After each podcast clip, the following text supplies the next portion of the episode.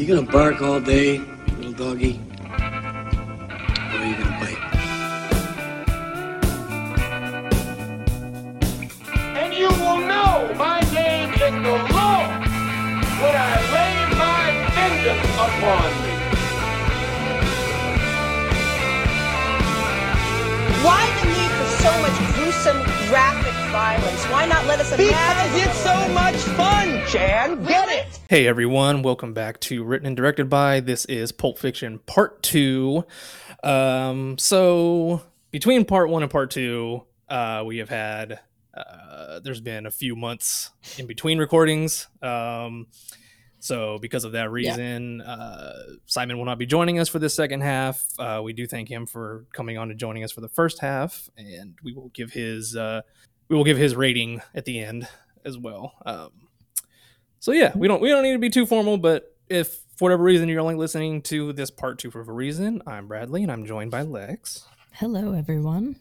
Yeah, so we just uh, we just got done talking. Uh, we're pretty much halfway through the movie. We just got done with um, the section Vincent Vega, Marcellus Wallace's wife, and now we are moving on to uh, the Gold Watch or the prelude to the Gold Watch. This is uh, I don't know for some reason this section when I was a kid, I don't know why was always felt very ominous to me. Is it is it just me? I don't I don't know. I don't know. I re- uh, it's funny you bring up as a kid how you viewed it. I as a kid, I loved um the entire story of Vincent and Mia and their interactions and the first honestly all of the first half of this movie was the best to me. Like it was so good. Oh, it And moves then- along like so just Yeah. nonstop. And when this part happens, when we get into Butch slash Bruce Willis's entire arc, I remember it always being a fall off for me. So when we went into the rewatch, I was very curious to see does it fall off for me as an adult now watching it. Um, and I will say I enjoyed it much more. I just think that it's the it's the like when I was younger, I just had like the the shock of changing character to character. Um, Yeah. you know. So yeah. anyway. And and like I said, I think it's because it slows down quite a bit, especially because we just got such a harrowing scene uh, Yeah. right before. So yeah. So I mean there's it, it, it's hard to keep that momentum going without it uh just feeling like a bit much. So I mean, Yeah. yeah, watching it watching it as an adult, you definitely needed that little But- bit of a breather. Going back to you saying it's like an ominous feeling. Yeah. Um, I don't Something know. about this opening, yeah. This yeah there's just there's just something that feels off about butch's whole storyline and not in a Mm. writing is bad off but in a like you do feel like something really bad's about to happen you know yeah. it does give that vibe and as we will see bad things really do happen um this is a Oh. This is some of the more infamous parts of this movie and um this is where you can definitely watch this and go you're a sick fuck Yeah. Tarantino. uh, it's it's funny because I would like to know because this is the only well the only of his only one of his movies that he directed that is co-written. So I want to know. I, I think there is there is somewhere he has said, um, kind of Roger Avary came up with this like the kind of like very broad. it oh, was, you know, it you was the gold watch portion of it that was. Oh, his when I okay. read the trivia and stuff. Okay. Um.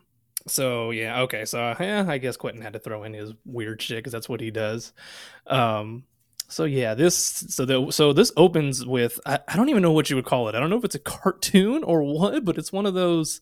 It's just a still image, and it, it- it's only the mouths move, but it's a live action mouth, and it's so weird. Like I said, I don't know if they're called cartoons or what they're either. called, but I remember my mom because she grew up in the era where those were like on TV for kids to Mhm. watch. And she goes, "It scared the shit out of me when I was a kid." I was like, "It's pretty, it's pretty fucking off putting.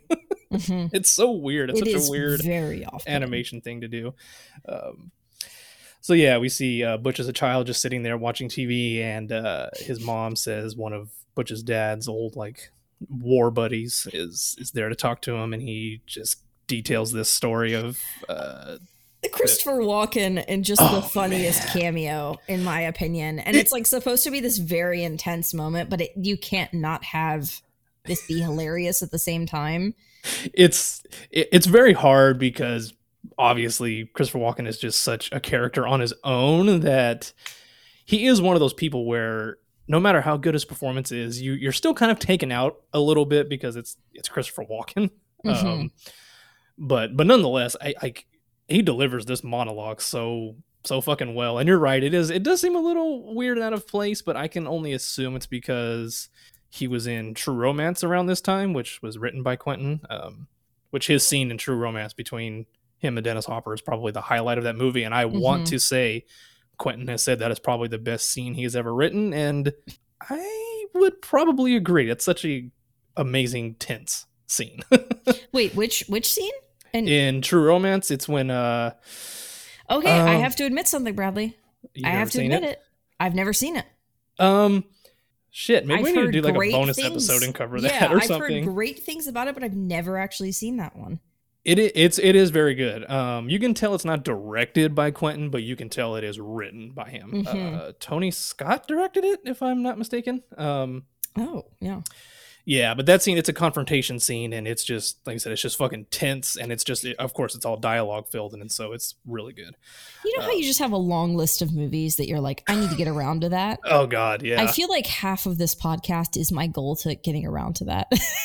you know that is why I am happy to have two podcasts dedicated to movies because, um, I mean I get the majority of them I've probably already seen, but then there's, then there's going to be those gems that I haven't seen yet that Yeah. I'm like you know excited to get to and and whatnot. So yeah. Absolutely. And you're Um, going to see lots of movies you haven't seen when I convince you to make someone uh, next season's choice for written and directed by. But, you know. oh okay, I know I was going to say yeah we need to we, we still we still got a ways to go, but we, yeah we need to we have a discussion on what the next season's going to be. yeah. Um, so yeah, we get this we get this monologue from Christopher Walken about where uh, this gold watch came from, and it's, It's it, and, and you know what.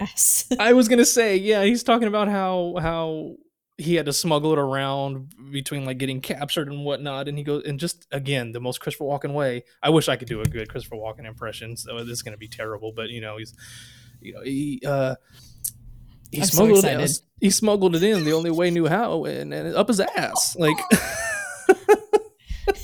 he smuggled it. just oh my god. I Um, actually don't. I don't know if I've ever done a Christopher Walken impression. I don't know if I have it. what the good thing is, I feel like there isn't necessarily a bad way to do it because at the if someone knows who you're imitating, good enough. Like you know what I mean? Yeah, yeah. Um, I love the, the the Dave Grohl video of him talking about when Christopher Walken introduced them Yeah. on Saturday Night Live, and he didn't know where to put the emphasis. Do I put the emphasis on the foo or the fighters? fighters. And so he comes out and just, ladies and gentlemen, foo fighters. uh, yeah this was um, this is such a yeah so going from the you know the previous scene to this you're like what is happening that i that's one thing that i notice in the in the second you know part of this where i'm like this is so weird. And obviously it's setting up the importance of this family heirloom that butch has but it does it in such a funny way. And i kind of love that. I kind of love that it's like okay we're gonna take a moment to breathe and and have this like a explain the significance of this item um and b have it be some comic relief here because you know Yeah, yeah, and I, I really like the way it's filmed too because it's it's seemingly one take from on Christopher Walken's end, but every now and then they cut to, you know, Butch as a child, and he he is very invested in the story, but at the same time he almost is a little confused because he's just a kid, so he doesn't, Yeah. you know, he doesn't grasp the full. he looks like he's like six or seven Oh yeah, he's, he's really very young. young Um, so yeah, like I, said, I I do like that we cut to see Butch's face, and like I said, he, he's very interested, but at the same time, is like, who is this dude, and what the hell is he talking Mhm. about? Like, um, So And then- yeah, there's that there's that scene. It's as if they wanted to have a cameo of Christopher Walken. Because let's let's be real, they could have cut this scene. They could have had Butch explain the significance of the watch to um oh god, his girlfriend. How do you oh, pronounce uh, her? Fabian, Fabian. I'm not sure, really sure. yeah, how you're ha- to that's how it. that's what I was wondering how you pronounce her name and they say it in the movie of course, but yeah. Yeah. Um, but yeah, I like he could have explained it and it could have really cut the scene out, but it I'm not saying they should cut it. I think it's kind of a nice buffer into this new part of the story.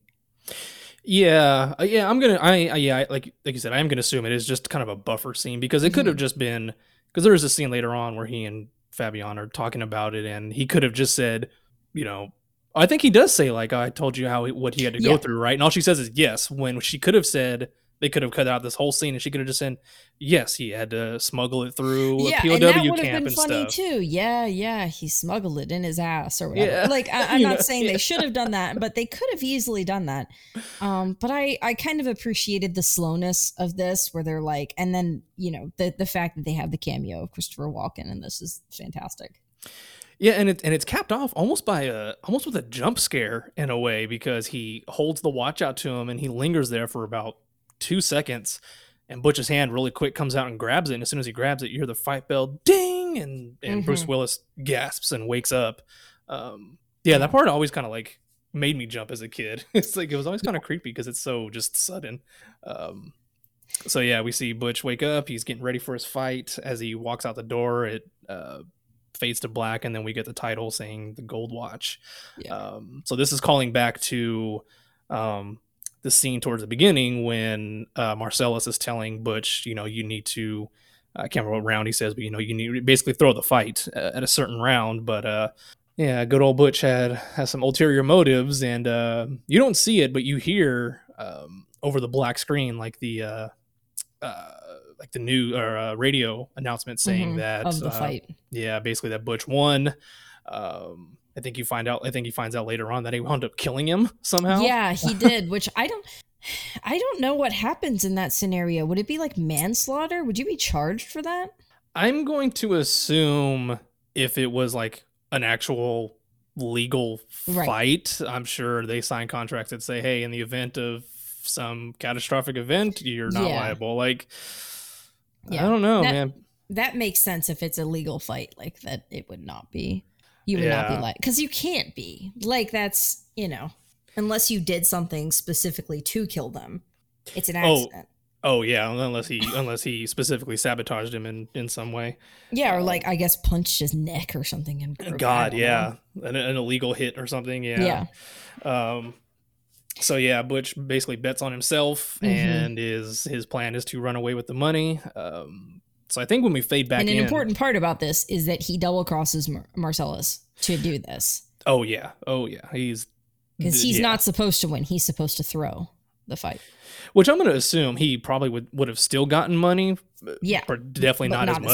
much. Yeah. Um, so I think when we fade back from the title is when he is getting into. Uh, oh no, uh, we see. I think we see Vincent uh, kind of walk up, and uh, you know he he gives a little nod to gives a little Butch. nod to Mia because Mia's there too, and they're standing outside of Butch's like little the green room, whatever you want to call Mm-hmm. it. Uh, and I just kind of like how they just have this very nonchalant. She was just like, "Hey, thanks for taking me out the other night," you know, like just very Yeah. nonchalant about it. Um, I just thought that was a cool little, just cool little moment. But then that's when Butch goes out and goes out to the fight, and then we cut to black. We hear he won, and then the next scene is him getting into the cab, which this is and rushing away. and rushing away. Yeah, this is and and this this is so cool the way they filmed it. They did it like old like uh like 50s style. I can't remember exactly Yes. what it's called, but basically they take B-roll of you know, it looks like you're driving down the street and they just project it onto a screen behind the car and they're on a Mhm. soundstage or whatever. I don't know. It's so you know what? I would much rather have that than uh, just a green screen uh, scenery going by. I don't know. I just I- it gives f- it gives a lot of character. I think. yeah, I really think it depends on the movie. It Oh, really true, depends on what what stylistically you're going for. In this movie, it's perfect. It's this is this movie is both nostalgic and modern for its era. And Yeah. and that's why it works really well. But but if you did that in you know, a modern movie that is supposed to be very modern that is not really a throwback to anything that's just telling a current story, it could it could be very off-putting, I think. Yeah, like if you're watching a Marvel movie that's not set in that time era, it'd look a little weird. an action movie, like because obviously an action movie is that would be very out of place. But if you're making a modern drama like like this, I I don't, you know, or Yeah. a crime movie or something, it'd be really funny to see like Tony Soprano with that in the background. You know, God damn it, I really need to watch that show. There's so many shows I need to watch. I I still I've been working through it, but I still haven't finished it. It's a very slow show. I just I like it. I really do. I think it's great characters, great writing. The the acting is out of this world, but I I just haven't gotten around finishing it yet. There are those older shows that I want to get to, and luckily HBO shows are like you know at most like 13 episodes, and then there's other shows uh, that I want to finish, and I'm like, God damn, nine seasons, and each season is 24 episodes, and they're an hour long. Like, God damn it. Not and not to derail this further, but I will say that knowing the ending of the show, it Oh. can be like unsatisfying. Is very like you're not rushing to the finish line.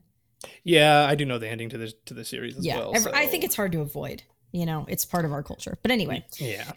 so yeah, Um, he's fleeing. He's going to, uh, you know, going to get his girlfriend and basically get it set up to run because he knows Marcellus is going to send people after him. Like he double crossed a very dangerous dude. Oh yeah, with he know he knows he's gonna he, people are gonna come after him. So he, yeah, he he clearly had this planned out. Um, the, not that not that the uh, conversation in this cab isn't in.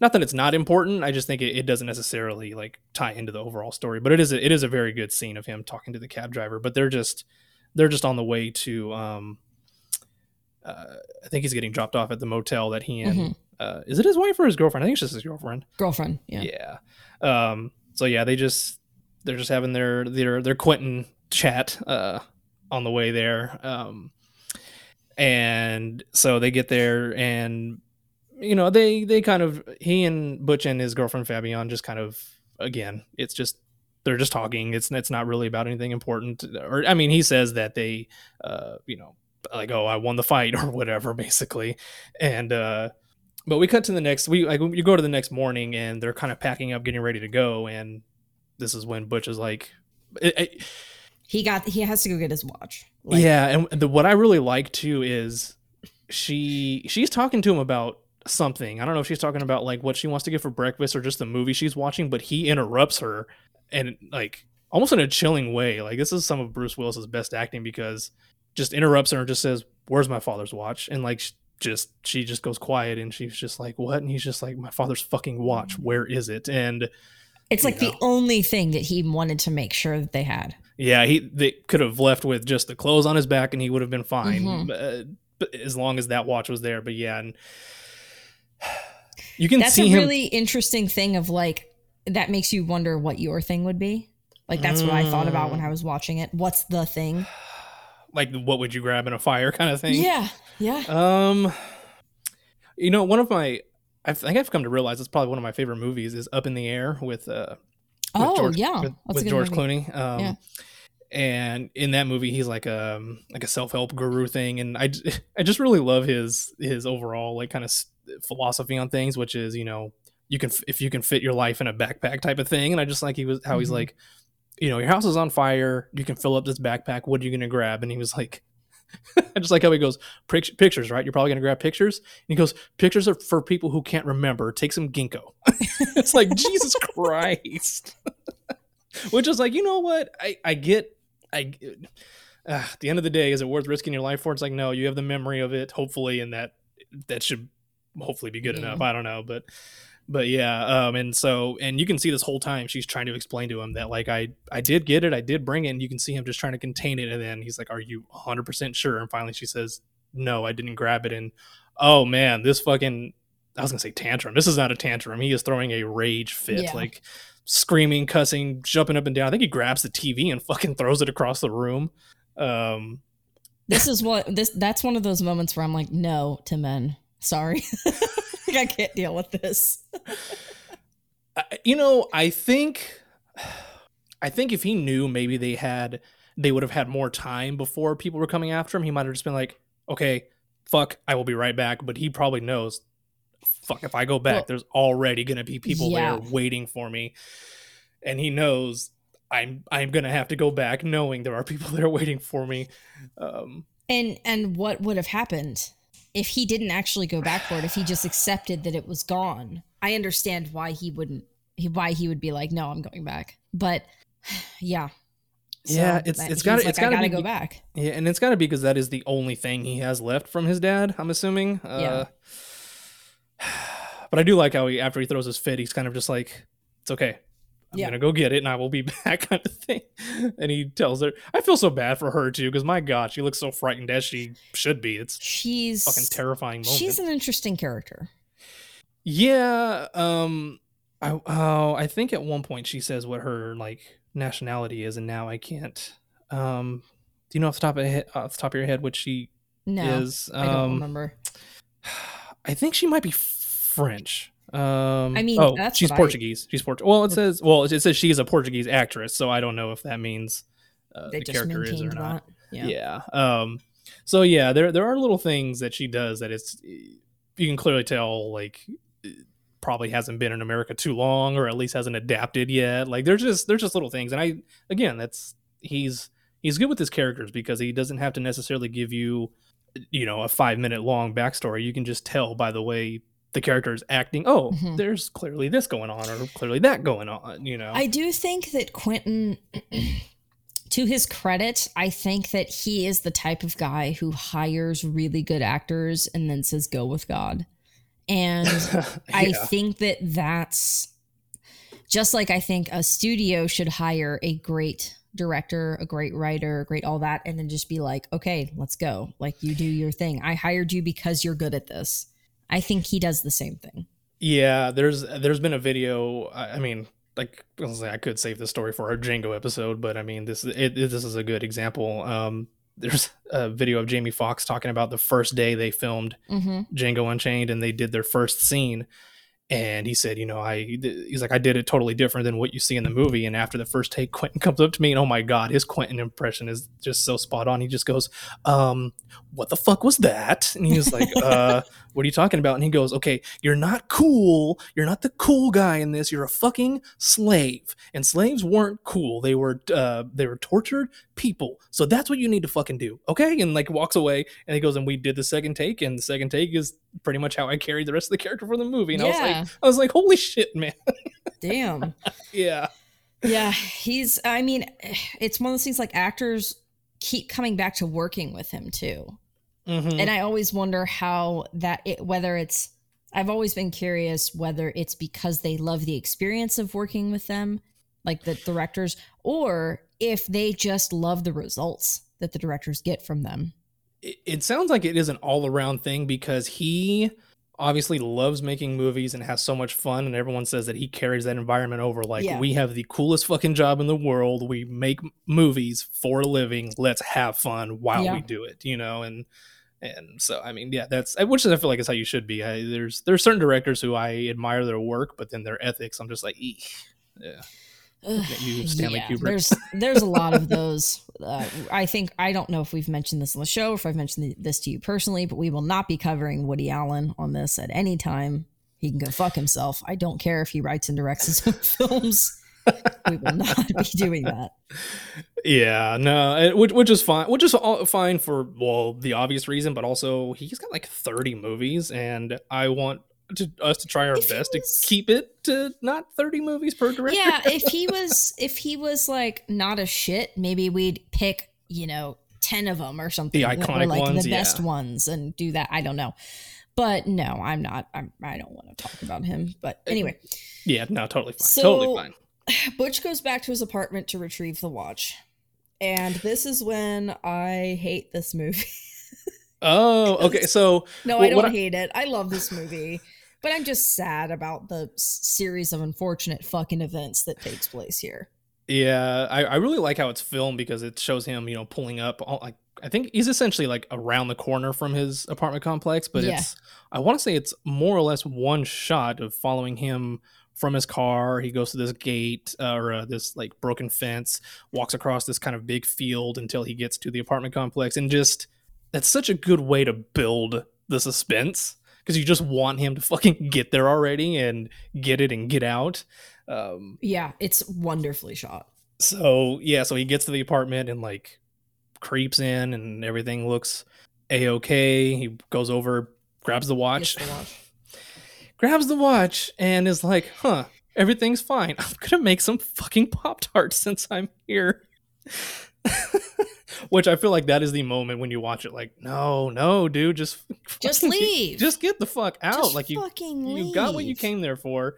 The Um, arrogance of Pop Tarts strikes again. oh man, yeah, Pop Tarts is definitely like, oh yeah, If like this if this was an episode of Lex and Matt, that would be our title for the episode, but it's not. So alas, Yeah. going.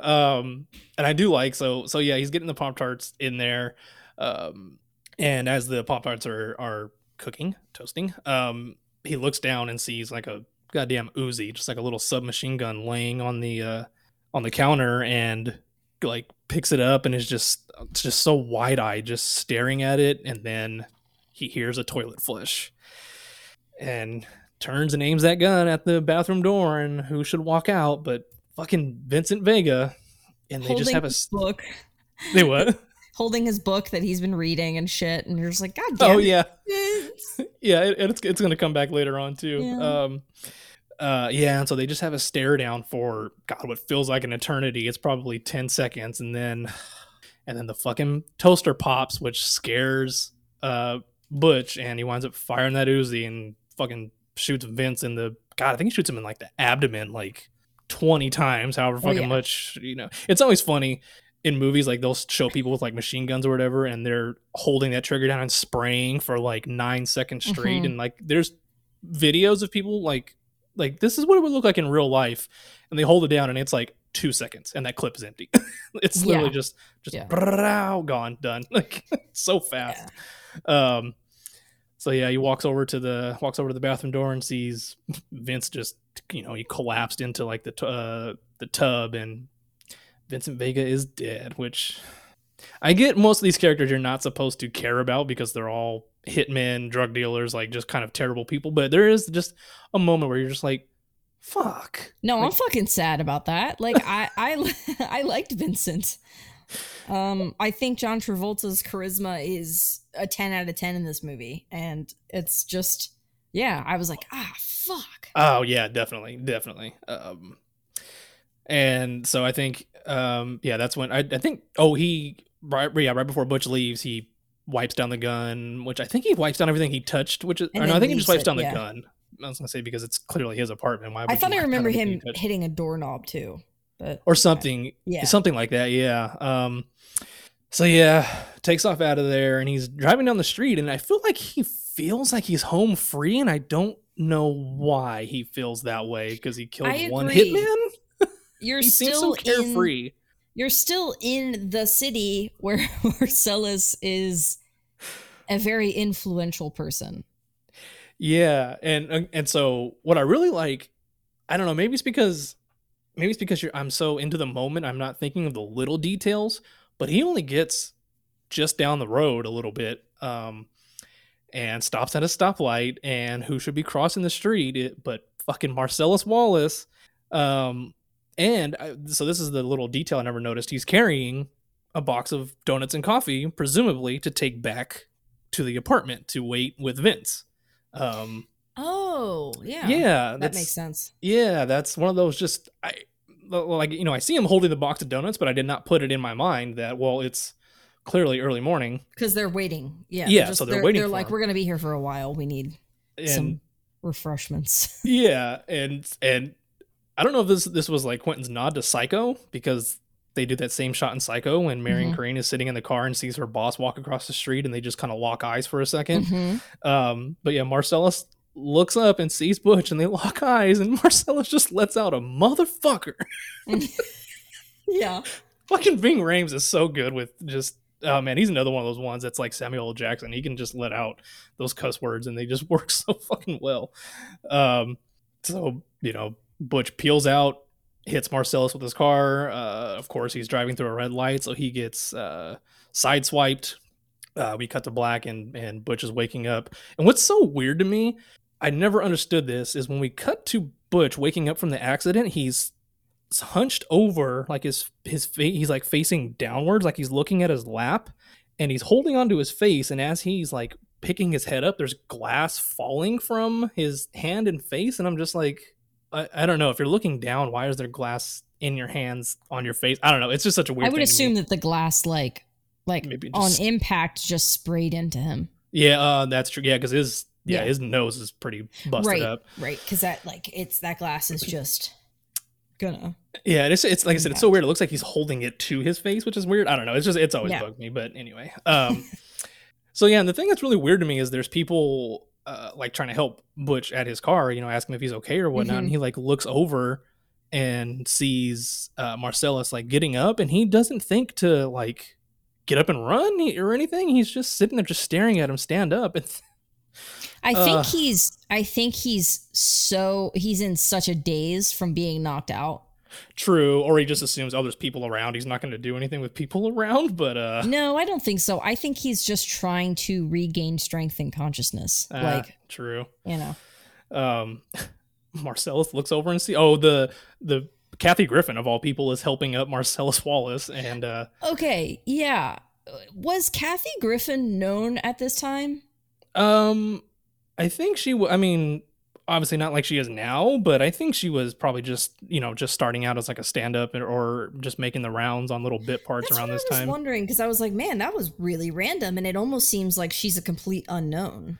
yeah I th- I thought that uh she and Quentin were dating at this time but it was it's um uh, what is her name? She shows up later on with with uh, the wolf um but he was dating her at the time. Uh, oh my god what is her name? She was on snl um damn it i have the cast list in front of me it is is her name rachel i feel like her name's rachel uh I'm not sure, honestly. kathy griffin oh julia sweeney that is her name raquel that's that's her name. Oh yeah, yeah Julia Sweeney. um yeah julia sweeney uh so I I didn't like- know that they dated. That's interesting. yeah i think they were dating around around this time and that's most likely why she she popped up in this movie um Weird. but yeah so they're like kathy griffin is like yeah the dude just uh, just you know just decided to hit you or whatever. And he was like what what guy? And she was like him over there and points to butch and butch is just sitting there in his car all dazed. And i think he lets out another motherfucker and pulls out a pulls out a gun. And of course everybody decides to run. And this part is funny but at the same time i feel so bad because he f- is stumbling and he fires the gun and hits an innocent woman right in the fucking hip um which is quentin's black humor. Like i said it's funny but at the same time i'm just like oh that poor lady. Like that sucks so bad. Yeah. um so of course the chase ensues. Uh they uh, butch winds up running into a running into a pawn shop Pawn and is like shop, waiting right inside the doorway. And as soon as marcellus walks in they kind of get into a scuffle. I really like when uh butch gets marcellus to the ground and is just you know laying into his face. And he just goes you feel that? That's pride fucking with you i don't know why that line is so funny to me uh but then the uh the shop owner comes over with a god i think he has a fucking shotgun and Yeah. tells him to and not in these words tells him to get off marcellus um of course he has to use the n word which i want to say i want to say because Boy, he loves that word. I was gonna say he says the N word because it's Quentin, but also he says it because look at the type of character he is. Like Oh yeah, he's a piece of shit. Yeah. I do defend Quentin whenever people give him shit about using the N word, and it's like, no, it's not just random people just spouting it off because they can. It's like, look at the type of character they are. That is, and this guy is clearly that type of person that would say that. Like, so, like I said, you know, it's not. And and again, I, I cannot believe when people got pissed about how much they said it in Django. I'm like, you do realize what era that movie is set in, and that was that word was thrown around like it was nothing. So I don't know what you're getting upset about. Yeah, I really think it depends on the movie and the context. Mhm. Um and uh, and in the event of criticism of it, especially if it's like a black person's criticizing Quentin Tarantino for that, I'm I'm like, yeah, go go for it. Like like I'm Oh, not yeah. gonna, I'm I'm like that's a very valid reason to go, you know, go after Oh, yeah. his writing. So Yeah, most definitely. I mean, I get clearly we we can't understand the, the the feelings that bring that that conjures up. So so again, I'm not. I can't be like, oh, shut up, don't complain about it because it's technically accurate. But it's also like, no, you if it upsets you, that upsets you. You go right ahead. Like, sometimes I'm like, uh, you guys need to address the fact that uh, people who are like Quentin Tarantino saying that. I'm like, okay, but your like white cousins also saying it. Maybe you should kick his ass. Like yeah, exactly, exactly. They're saying it in a context that in a fictional contest, and you guys are you know. Yeah, I, exactly. I I mean I don't know about you, but I've known uh especially when I was in like high school and shit, like white people who would just throw shit like that around and I'm like, Are you fucking kidding me? Like what the fuck is wrong with you? Um and frankly I'm like, well, you know, if you think you can just casually say that word, and if Quentin Tarantino casually says that word, like maybe you need to get popped and learn a lesson. maybe that's how that needs to go for you. and and I might be misremembering, but I could have sworn he said in an interview like way back around probably around this time um, that apparently his well apparently his mom dated a lot of people, which I I don't know what to necessarily make of that. Um, apparently she was like Wilt Chamberlain's girlfriend for a tiny bit. Oh, okay. as as probably was dozens of others around the same time. Um, but apparently, he said he grew up around like a lot of black men, and they threw that word around all the time. He's like, so I mean, he's like, clearly I didn't say it, but it's just always kind of been ingrained in me since I was a kid. Again, I might be misremembering, but I, I kind of remember something. yeah i don't know it's one i i think as far as the context of the podcast is concerned we can address it with each film. Oh yeah, yeah, and because in you know in this movie with this character like you were just saying that makes sense because this man is is insane like he is truly like and we see that from what happens next yeah. so it's not surprising that he is also racist and Oh, would therefore use terminology like that Exactly. But as stated before, if that is a thing that bothers you about Tarantino films, that is t- completely valid. If that's a thing that you go fuck Tarantino for doing that, that's Mhm. completely valid, and we never want to validate anyone's you know feeling on that. oh, for sure. definitely. Yeah. Exactly. But in this context, that makes sense. Yes, yes, exactly. Um, so yeah, uh, the shop owner, which I just realized, I just found out his name is Maynard. I do not remember that. I don't even know if they say his name. If they do, I never caught it. I don't Um, either. I don't remember the names of these Of these characters. terrible people, I know. the cop, and you know. Well, I mean, I remember the cop's name. Uh, because well, yeah, we'll get to it. Okay. Um, so yeah, Maynard. Um, yeah, so he uh, holds a shotgun on them. He winds up binding them and gagging them. I want, I want to say he probably, I think he knocks them out. Um, because they yeah, wake because up. they wake up gagged. Yeah, they wake up gagged, tied to a chair. Um, and his buddy Zed, the cop, has Zed. uh, yeah, because because Zed has shown up in his and as a cop, and they just clearly do they get along in a way that uh nobody should bond Interesting over. cop commentary. True. Yeah, exactly. um, which not to put not to put positions of authority down, but he does kind of just seem like a beat cop who maybe uh maybe feels like he doesn't like while having authority should have more and this is maybe his way of uh getting more authority i don't know but I mean, like, that definitely is a motivation for assault in a lot Oh, of yeah. places. Is a as a control thing. yeah um yeah uh so yeah so And let's r- remind each other again that we both saw this as children.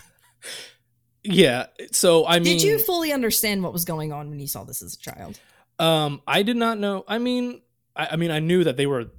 Well, I knew that compared to Butch and Marcellus, that the other two were bad guys and were going to do bad things to them. And what you do see Right. happening to Marcellus later on, I don't think I fully comprehended what was happening. I just knew it wasn't good. I remember this and Deliverance. Oh making man, me both of them too young to watch it. I will never be able to watch Deliverance again ever. But Mm. watching those movies and then it kind and and being deeply disturbed by it like i was so upset by it obviously but like piecing together like uh i got it like some something in it clicked even though i didn't like maybe when i was watching it i didn't fully understand what it meant Mm, yeah, I I saw Deliverance probably when I was like twelve or thirteen, so I definitely understood that a yeah little more than the than same this age. time. Yeah, yeah yeah, because I was again six or seven when I saw this the first time. So okay yeah you were a few years younger than me when you saw this one yeah. so like Um, I said, I, I knew it wasn't it was something not good, Yeah, but I yeah, didn't fully because you- comprehend what it was. Yeah, I mean, you're when you're a kid, if you have any sort of education, especially from like your parents, of like, you know, a, you know your your anatomy and everything, like you can kind of piece together that something is wrong in this. But like, that's so young to be watching this. What the Oh God, yeah, it's Yeah. way too young to be watching this. I, Um, I am of the belief that once you hit about 13, you can watch basically anything. But I go with the rule that my dad had, which is like, and if I had a kid, have a kid, that's kind of what I would want to do. Is like you can watch anything, but we're going to talk about it, especially if you have questions. You know, there's going to be a dialogue that's going on with it. Yeah, I want to say I want to say more or less that's how it was with me because like I mean, I think because I always took a um an appreciation of movies at a young age. My mom Yeah, knew that I knew this is all fake. It's not real. Um, but again, if if I had a question about what was happening, uh, I don't. I'm. I. You know what? I kind of vaguely remember asking, like, "Oh, what is happening to him right here?" And she kind of like, she kind of, you know, she kind of didn't look at me and was just like, she was like, "It's it's not good." And I was just kind of like, "Okay, well, good enough." Like, I, I mean, I assumed. she kind of that she didn't tell me exactly. She was just like, "It's it's not good." Oh, yeah so um so yeah this is uh oh god and he he, he does a, a zed is you know looking at butch and marcellus and he starts doing any meeny miny mo but which like I did not know that the original version of Eeny Meeny Miny Mo was racist, like I- you- incredibly racist. i don't think i knew that but honestly it's checks out it sounds right It, no, it does. It's like another thing to add to the list of like, oh, racist origin.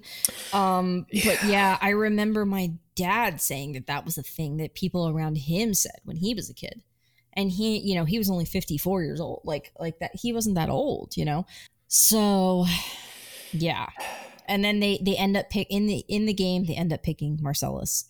And, yeah and what's creepy is zed does it like under his breath the whole time like he's not saying it out loud he's just Yeah. doing it very quietly and of course is bouncing his finger between the two of them and lands on marcellus and of course uh, you know marcellus starts bouncing around in his chair and so zed tells maynard to go get the gimp and uh out comes this really tall guy just uh, just decked out in a bondage suit um and his i think they like chain him to the uh the ceiling which is so fucking weird Do It's we so- think that the gimp is is a part of this consensually, or is he being held against his will and like in by them? Because You he know- seems to like when when Butch is like escaping, like when Butch breaks loose, he seems to be trying to signal that that something is wrong, as if he is part of all of this by his own accord.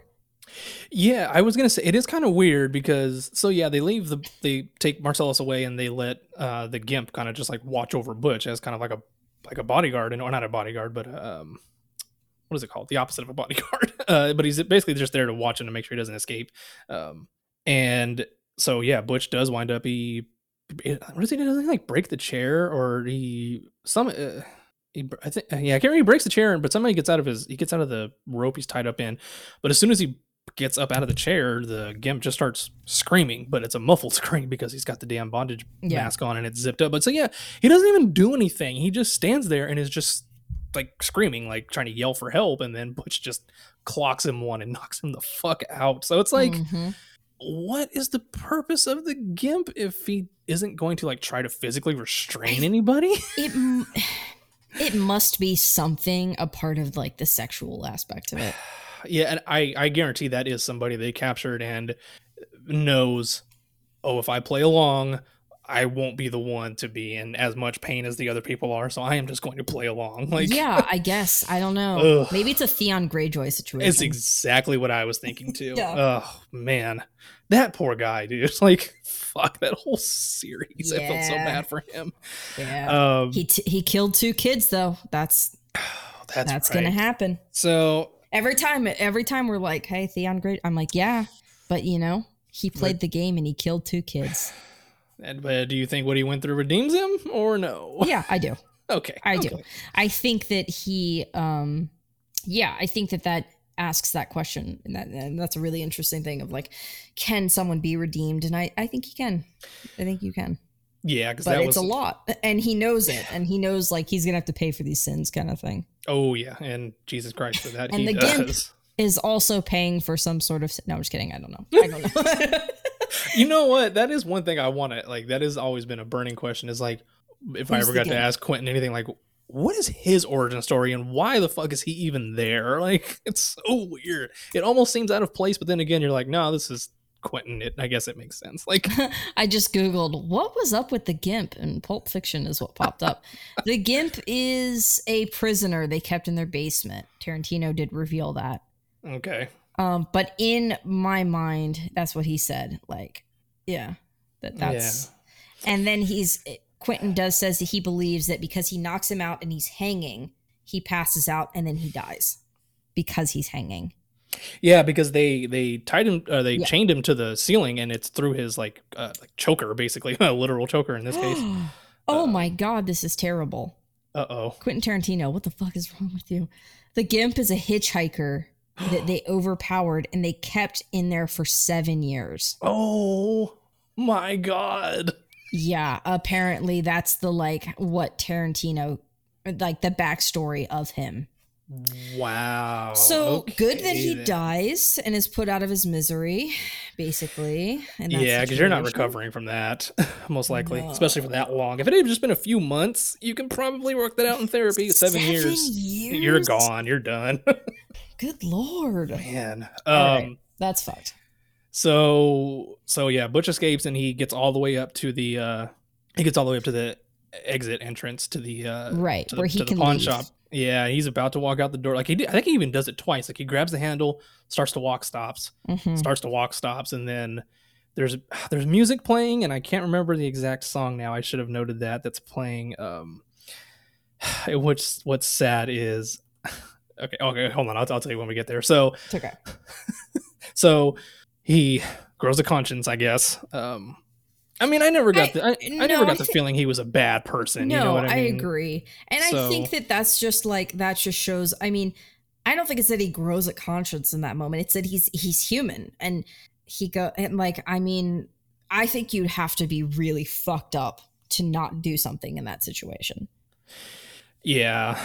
Um so he he is like kind of looking at the back of the behind the counter of the pawn shop. I think he sees a bat. Um he sees which I think these are all nods to things too. He sees a bat. Um which the only thing off the top of my head, the only thing I can think of that would be a nod to would be the Warriors. Um and then he grabs a chainsaw, which I'm gonna assume could be Texas Chainsaw, and then and then he puts that down and sees, What if I was like the bat is actually alluding to the movie Signs, which hasn't come out yet, but that's what he was alluding to. he was like swing Um, away. Oh you my god. Oh Jesus Christ! Can you imagine Bruce Willis in the Joaquin Phoenix role? That would be really funny. Oh, that'd be so strange. Um, so yeah, then he looks up and sees um sees a samurai sword, and it's just so funny because he just his eyes are just like so fixated on it, and I feel like, like soon. I just soon, my baby. and I just feel like you as an audience member for some reason are just like, oh fuck yeah, grab the sword, and I don't know why. and knowing what we know now that he's going to make Kill Bill in like Oh, in just less- two movies. Well, l- yeah, less than a decade later. yeah. Um, I oh my god, I'm so fucking excited. so yeah, so he grabs God, and what sucks too is he so he grabs a sword and very, very slowly makes his way back down to the basement of the pawn shop. My my God, he takes his fucking time getting there. And so I looked it up, and this so you can hear like lots of like yelling, and you can hear Mhm. like Marcellus basically well gagged screaming because he's got that ball gag on him. Um, and so Butch again slowly opens the door, and Zed is raping Marcellus. And so the song that is playing is Flowers on the Wall by Louis C. DeWitt. And I uh I'm I I think this story is funny, but I'm going to hate telling it. Um there was another video of Quentin saying he originally wanted My Sharona to be playing, but but it had just come out in I want to say Empire Records that same year, and so he didn't, and so he couldn't. Like I guess the license was already used for that year or something, or he just didn't want to copy them. That's probably more likely. I don't And the limit of movies for like getting a song, yeah, unless that's something I'm not aware of.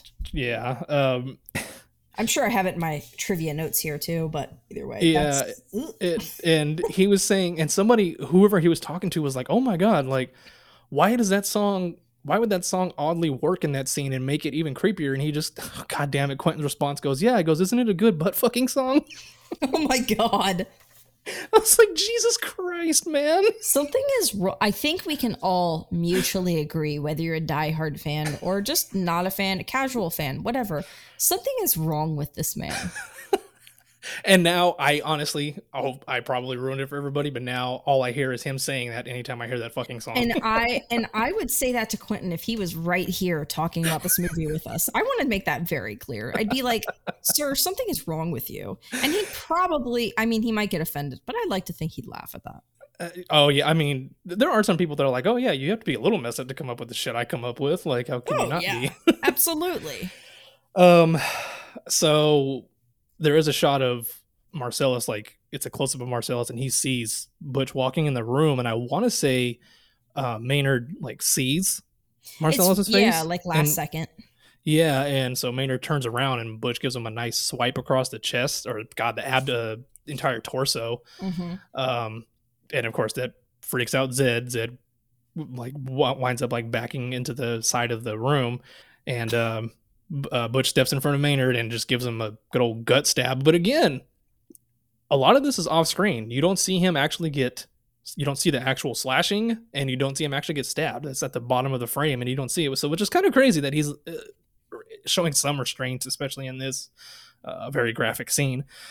Um, and so this is probably my favorite well my favorite part for uh marcellus so uh, marcellus gets up and he grabs uh he grabs the uh, shotgun and fires it right at zed's groin area um Mhm. and of course zed is just absolutely writhing in pain and screaming which is like i just feel like my favorite one of my favorite gifts to send is is of uh Seth Green as Scott Evil, and he's just got this smile on his face, and he's just doing a slow nod, and I feel like it's, that's exactly what you're doing when you watch. It's just like, Yeah. yeah, that's right, like you know. Uh, and so I pulled up the quotes because it's it's such a good part. So Butch asks him if he's okay.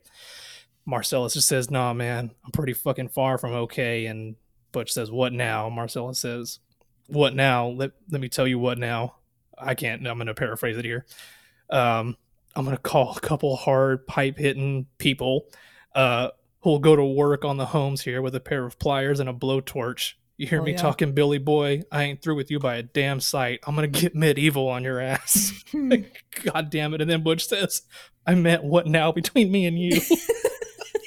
Again, injecting this fucking humor into this Yeah. dark scene, and Marcellus just says, "Oh, that what now? I tell you, I'll tell you what now between me and you. There is no me and you, not no more." And he basically tells him, "You get out of here by sundown, and you don't ever fucking come back."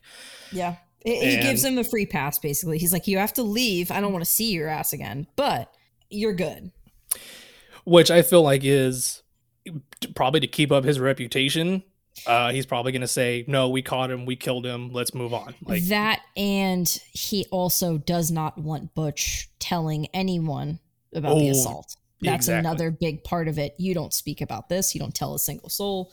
Once again, that maintains his reputation, but also his privacy. Like this is a very traumatic thing that he's just gone through, and yeah, Yeah, I was gonna say, male, female, doesn't matter. It- it- it- yeah, rape is rape. It's fucking yeah. yeah, Nobody it's it's needs a horrible memory and of that. brutal, and you know he he deserves that privacy. Oh yeah, basically. definitely. Um, so he uh, Butch, you know, takes off. He runs out of the store and he winds up swiping uh, Zed's keys off the counter and shows up uh, back at the hotel. Tells uh, Fabienne like, "We need to go. We need to hit the fucking road." Um, of course, she has to kind of slow him down a bit by asking like, "Oh, whose bike is that? Where have you been? What's been going on?" And he finally is just like. Like, Shut up. come on, we gotta fucking go. And of course, of course, she starts crying, and and he he's like, you know, again, it's kind of funny because he's like, he's like, I'm sorry for yelling, but we just need to go. What'd you have for breakfast? like, hmm uh, but they finally get on the bike, and she says, "Whose bike is this?" And he says, "It's not a bike, it's a chopper." And she says, "Whose chopper is this?" And Butch says, "It's Zed's." And of course, he says, "Who's Zed?" And he just says, "Zed's dead, baby. Zed's dead." Zed's dead. And they drive off, and that is the end of the gold watch. Um, so yeah, I mean, again, we we needed that that the prelude to the gold watch as a kind of a buffer um, between Vincent's story and and getting to Butch. Um, and and it is a little slow. Pretty much, pretty much this just this section when they're at the hotel um, is kind of a is kind of a, the slowest part. But once I think once Butch leaves to go get the watch, it's kind of borderline nonstop like suspense from there. Yeah. Um, it really kicks into high gear, and yeah. Um, and and then it's after this, so they leave. Um, and then after this is this the diner scene, right? uh, no, this we call back to Oh So no, right- no, no, yeah, you're right. You're right. So yeah, this is so right after that we fade to black after they drive off, um, we get the title that says the Bonnie situation, which Yeah. I feel like this is probably like the most underrated section of the movie. Like, while the first it half has is what I think the fun is the funniest line of the movie, which is, Uh, "Oh man, I shot Marvin in the face." I I was gonna say I have a I have a another story that I just came across like yesterday talking about that. So I'll talk about that when we get there. Um, but yeah, I think I like the Bonnie situation as the best part of it, even though the first half of this movie is so memorable and iconic. I think the Bonnie situation to me is just the best part. I don't necessarily it's know it's why. it's really good. Yeah. Um, so before we completely f- uh, fade back in, we hear uh, Jules giving his Ezekiel twenty five seventeen um, prayer uh, passage, um, Mhm. and we we fade in. It's funny because people always call him this. I've seen people online calling this. We fade in on not Jerry Seinfeld. Um, That's funny. it's it's played by Alexis Arquette, um, who rest in peace. I forgot that they passed away. God. Um, I can look it up. When did he pass away or she sorry I'm looking. I don't remember if she used. I think she used she pronouns. i i think unless they she changed, unless she switched to they at the end, and in which case we apologize and we'll correct that in a second. 2016. yeah okay so wow eight what is that eight years ago something like that Yeah. six years Yeah, ago? she and and she went by she pronouns. okay okay um yes so it is alexis arquette uh hanging out in the bathroom with a big ass gun listening to everything that is going on and uh they hear uh they hear uh jules and vincent he uh kill uh brett and as they're and as Jules and Vincent are standing there, kind of like just collecting themselves after what just happened. Uh, I think I think he's just listed as like man in the bathroom or something like that. Um, I think that's what is. I think that's what he's what they're credited as. But pops out and fires that gun and somehow does not hit them a single fucking time because No. Vince and Jules just look at each other. You know, they look at themselves, look at each other, and then they both look at at him and just you know fire off like four rounds and kill him. And uh, yeah, and and Alexis Arquette at this time um was she had not undergone her um gender tr- gender transition uh and had not publicly been uh trans that I know of, at least not looking at um her personal life and uh, history that she is credited as fourth man. so that's oh, it. fourth man. Okay, I couldn't remember if it was like man in bathroom. I knew it was. I knew it was a just- very like nondescript name. Yeah, she was just credited as fourth man. Okay, because I know um, I just watched uh, Bride of Chucky, and I don't know if maybe that's where she started, because it very much looks like Alexis Arquette in this movie, just with long black hair. Um, but then obviously when you get to like the wedding singer, I you can you can start to see. Yeah, I think that she was becoming more gender affirming in her presentation Yeah. outwardly but she in 2004 was when she like actually uh, looking at her uh her wikipedia she actually was like she documented the the experience she had a film that she documented this experience with. she Oh. tri- uh, premiered at the tribeca film festival in 2007 but Oh, she wow. expressed interest in it as early as 2004 and um she kept her choice as to whether or not she underwent gender affirming surgery private from the Mm. media until she completed her transition in 2006. So she it sounds like she was kind of private about it while she was going through the actual transition and then from there she openly talked about it and became a vocal supporter of the trans community. good. Um Yeah. Yeah. Um so so yeah, after after they Jules and uh, Vincent wind up killing him, they uh, Marvin is like on the ground just freaking out. I think he's saying like I'm fucked. I'm so fucked. Like I think I think Mhm. he thinks that they're gonna kill him next. Mhm. And um, I think Vince says like, "You want to tell him to shut the fuck up or something like that." And oh no, that happens. Um, that happens after they uh after they kill Brett is when he's saying that. Um, because it, Vince tells him like, you, or, "You want to tell him to shut the fuck up?" And he yells, "Marvin, I'd knock that shit off if I were you." And then that's when he pops out of the room and starts shooting at them. Mhm. Um, so yeah, uh, Jules or Vincent goes over there and kneels down next to him and goes, "Why didn't you tell us there was somebody hiding in the bathroom with a fucking hand cannon?" Mhm. And Jules is like, "Did you see that gun he had on him? It was bigger than him." and of course, the, the we get the divine intervention thing. He's looking at the which again, this whole part is um, kind of a topic of debate because you can see the bullet holes behind them before he actually pops out of the bathroom and shoots at them, which everyone chalked up to a blooper, um, like an error. Uh, Mhm. you know, and other people are like, no, it's just a it's just a really run down, shitty apartment, and probably had bullet holes from the prior prior people. That's interesting. Um, Yeah. and other and other people are like, no, the bullets like did go through them and into the wall, hence the divine intervention thing. So it's kind of, and I think Quentin has even said, you, I think somebody has confirmed the bullet holes were in fact an an error, a blooper, like you weren't supposed to see them in that shot. So I feel like you kind of you kind of I think it's fun to think of it as divine intervention, though. Yeah, or just you come up with you know you whatever you settle on that you that you think again with the briefcase, whatever you think is in there that satisfies you, that's what it is. Like Yeah, you know exactly. Oh, so they're in the car now, right? Because they're they're talking about the miracle in the car. They take Marvin with them. they i can't remember if this uh, yeah because i think um oh yes because um as they're driving uh jules basically says like i'm done. I'm fucking done with this. Like something Mhm. something like that doesn't just happen to you and and and it not be a sign. So like i'm i'm fucking done with this. And of course vince is not having it. He's like you know god damn it don't do this to me. Like this is you know you're you're being ridiculous or whatever. And um i just i just like when jules is like is like what just happened to us was a fucking miracle and i want you to acknowledge it. Like, you know like- yeah. and of course that's when this is when vince is like you know like marvin what do you think? And marvin says i don't have an opinion. And if, for whatever reason he just fucking turns around to talk to him and is holding it is holding his the gun and not only holding it but with his tr- uh, finger on the trigger aimed right at marvin and you know he says you've got to have an opinion i mean do you think that god came down from heaven and then all of a sudden boom you just see marvin's head explode from outside the car like a and it's yeah, and it's just blood everywhere. It's really gruesome. and, oh man, I shot Marvin in the face. And yeah, Jules is like, "What? What just happened?" And and Vince is like, "Oh man, I just shot Marvin in the face." and so what? What? So I came across a video, and it was around the around the time they were making this. Um, I guess John Travolta said, um, he says he said as it was written in the script was, "I just shot Marvin." That was what it said, and he said he's like, "Oh, you know, I can. I think I can make that line funny." And so he went up to Quentin and said, "Can I say I shot Marvin in the face?" And Quentin was like, "You know, yeah, go ahead and go for it." And so that we did a take.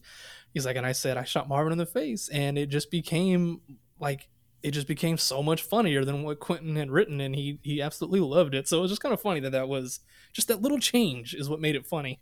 Yeah, it's weird how, especially with jokes, if you have one little tweak, it becomes better. You know. Yeah. It- and especially because of his in, in I'm gonna assume his inflection obviously had a part to do because if he had just turned around and was just like, oh man, I just shot Marvin, like I don't know, I felt like he could have said it very dour, but instead he was just so much like just it clearly was an accident, and that's how he addresses it. Yeah, "Oh, and man, he and he and he very much he very much is like ah, I just dropped my coffee. yeah, like like it's it's like a it's an it's a like this is an annoying inconvenience. I just like how, how Jules is just like, why the fuck did you do that? he said, I didn't mean to do it, man. You went over a bump or something. And he was like, the car ain't hit no motherfucking bump. oh my god, this whole exchange So- is so good. So now they have to take they take the car to Jules's friend Jimmy, who is Quentin Tarantino. Yes. and this is this is Quentin's part in the movie, and Quentin is weird. He's just weirdly obsessed with it being cleaned before his wife gets home. Like that's his whole Yeah, the rush of it. I kind of want to know what why they have a, uh connection with Jimmy. Like, I wonder what Jimmy does or did. Um, I yeah, I would assume that he was just in that crime world at some point. yeah, and maybe just left, and again, just doesn't want his wife to see a dead body there. Also, doesn't want to know about his past or whatever. He's a friend of Jules and a connection to the cleaner. Oh yeah, yeah. Um, and of course, I mean, God, it's again. This is why I love this part so much because there's just every every line of dialogue is like so good and means something, and nothing is like wasted from this Mhm. entire section. Um, so I think this is when they, of course, the coffee discussion because this is before they actually call anybody and. uh or no, I think they uh, no. This is when they get there and they're washing their hands in the uh, in the bathroom and and Vince does a terrible job at washing his hands and instead gets like blood all over the, the hand towels. Mhm. And Jules is like, what does he say? He's like, uh, he's like, oh, I thought you were gonna wash your hands first, and he's like, I did wash them. He goes, uh, he goes, the soap doesn't isn't good or something like that, and Jules goes, I used the same fucking soap you did, and when I was done, the towel didn't look like no fucking maxi pad. oh my god. Um. So yeah, they head out to the kitchen and they're they're drinking coffee, and of course, this is where the infamous, uh, I, infamous is a, is is a, a bad reason for being famous, so I shouldn't say it that way. But I guess the famous uh, line of uh, Jules drinking the coffee and saying, "Mm, "This is some serious gourmet shit." Yeah. um, and Jimmy's like, "You don't need to tell me how good my coffee is. I'm the one that buys it. I know how fucking good it is." I I want to know who would have been cast in this role had Quentin originally did what he wanted to do, which was be uh, be Lance, but he wanted you know he wanted to be behind the camera during the, Mhm. the Mia scene. That scene. Yeah. Um, so I want to know who would have been in this part, like if if if it even got that far, uh, of wanting somebody in this in that role instead had he done that. But because Quentin's not known for his acting, but he does because he's I think because he's so fucking deadpan in this, it works really well. yeah. Uh, Yeah. I agree. It's it's a, an interesting role to choose as the cameo. Yeah, and I think it's because he, you know, again, you, always hear. I get, I get. He probably doesn't necessarily classify himself as an actor, but you usually hear actors play the best uh, at the opposite of what they are. And Quentin is not deadpan uh, as himself. He's very energetic. Um, Yeah. so I think that's why it, it works out so well for him being in the Jimmy role. Um, I mean, are, are we just going to gloss over his his use of that word again? Uh, I I mean, yeah, other than the fact that I think Quentin really just wants to say it and finds an excuse to say it on screen. Yeah, the the only, especially because he is saying it to Jules. I think he's trying to make it funny. Like this whole bit is supposed to be funny, right? Yes, yeah, I, yeah. I, I think initially it's fun. Like when he first says it, it's kind of like a okay, that's a little funny. But then he says it like two or three more times. They're kind of just like ugh, like okay. To me, it's not funny anymore. Now he is just pissed, especially because he's saying it to Jules and doesn't care that he's saying it to Jules. Um, but also, I think that might just be his position of power. Like, hey, I can't say this to you, and you're not going to say shit because you need my fucking help right now. Right. That's know? it. Yeah. Yeah. I think it is his character being an asshole in that moment and like using that against Jules. Yeah, because it, it more or less does seem like they, if they don't have a good friendship, they're at least good acquaintances. Yeah. Clearly, I mean, he's letting him, letting him clean his bloody car in his house and whatnot. Um, But yeah, Yeah. after that, that's I mean, yeah, we can kind of skip we I feel like we've kind of addressed that. If people and and listener, like if you guys are like, eh, you didn't really handle that, like tell us and we will, you know, if you guys want to share your thoughts, we will definitely read those on the show and talk about that. oh yeah, definitely, Um, definitely. But yeah, so Marcellus sends his sends Winston Wolf, which is Harvey Keitel. He's the cleaner. Like, I love how he said how when they're on the phone, he tells him like, oh, that's what does he say? He says like, oh, that's 15 minutes away. I'll be there in 10. And then we Yeah. cut to outside Jimmy's house, and it says like nine minutes and 37 seconds later. Yeah. like that. Just rolling up. so good. Oh my god! And uh, I can't remember what the fuck his car is. It's like a Jaguar or something like that. Mhm. You know, it's some fast, fast little sporty car. Um, So they have to clean their clothes change into other clothes, which is it's really funny seeing them in. I mean, I know that they so like the sequence of events of they have to clean the car completely. Um, yeah, I think this is probably my favorite, uh, my favorite uh, line or at least exchange with, with, um, from Jules anyway, when they're, Mm-hmm. they're cleaning the car. Um, and so that, you know, of course they're pissed off at each other as they're cleaning and, and Vince tells them like, Hey, you know, uh, he goes, he goes, he goes, I'm a race car and you got me in the red. And you know what happens when you get a race car in the red? It can blow. And I'm, all I'm saying is I can blow. And, and, uh, Jules says says, "Oh, oh, you, you're gonna blow," and he says, "Yes." And Jules says, "Oh my god, I love this so much." Jules says, "Well, I'm a mushroom cloud laying motherfucker, motherfucker. Every time my uh, hands touch, uh, what he say? Every time my hands touch um, brains, or uh, ah, damn it, now I can't remember exactly how he finishes it. Uh, just like the whole I'm a mushroom cloud laying motherfucker, motherfucker." um, No one can pull off a line Oh with motherfucker like like Samuel L. Jackson. Yeah. Oh. Oh. Okay. Here it is. He says, "Well, I'm a mushroom cloud laying motherfucker, motherfucker. Every time my fingers touch brain, I'm Superfly TNT. I'm the guns of the Navarone. In fact, what the fuck am I doing in the back? You're the motherfucker who should be on brain detail. I'm washing the windows, and you're picking up his skull. and then, Yeah. and then it cuts to the car being nice and clean. They've got like uh, like little quilts. Oh, because Jimmy tells him tells tells the uh, tells the wolf right before like, hey, these were these were a gift from like my aunt. They were a wedding gift, and I would really like them to not get. it's such a weird, benign scene, uh, but again, it's it's just funny because all Jimmy wants is for these quilts to not get messed up, and the wolf is just like, you know what? I think your aunt Jenny or whatever would like that you're putting them to good use or something. I don't know. It's fucking weird. It's just such an odd scene to throw in, but it's so funny.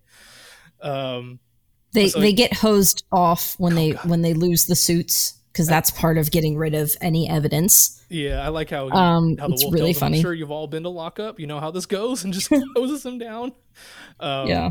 So yeah, and then we we cut uh, Then- fade to fade to black, fade back in, and they're just in these just just They're in J- Jimmy's clothes basically. yeah. and they um, look ridiculous. Like um, the, like the the suits are un- a uniform. It's cool. Oh yeah, yes. And then this is like, oh yeah, you're just a couple of dicks. Yeah, and I think uh, I think the wolf asked Jimmy like, "Oh, how do they look?" And he says, "Uh, like dorks. They look like a couple of dorks." Yep. And uh, what I love is John Travolta is wearing a UC Santa Cruz shirt, Mhm. which I didn't have that exact one, but I had a UC Santa Cruz shirt because um, my grandma lived in Santa Cruz for like 15 years, and I would go visit her every summer. So every now and then I would get like I might have had a UC Santa Cruz hat too, but I know uh, Quentin has some has some connection to UC Santa Cruz. Uh, he just he I don't know he really likes he really likes it there for some reason or another. I can't remember exactly what his connection is, but that's always kind of cool that um, I don't know I can have that small connection. Like hey, like I Mhm. used to know someone who lived in Santa Cruz and I used to visit there. Like that's Yeah. cool. I don't know.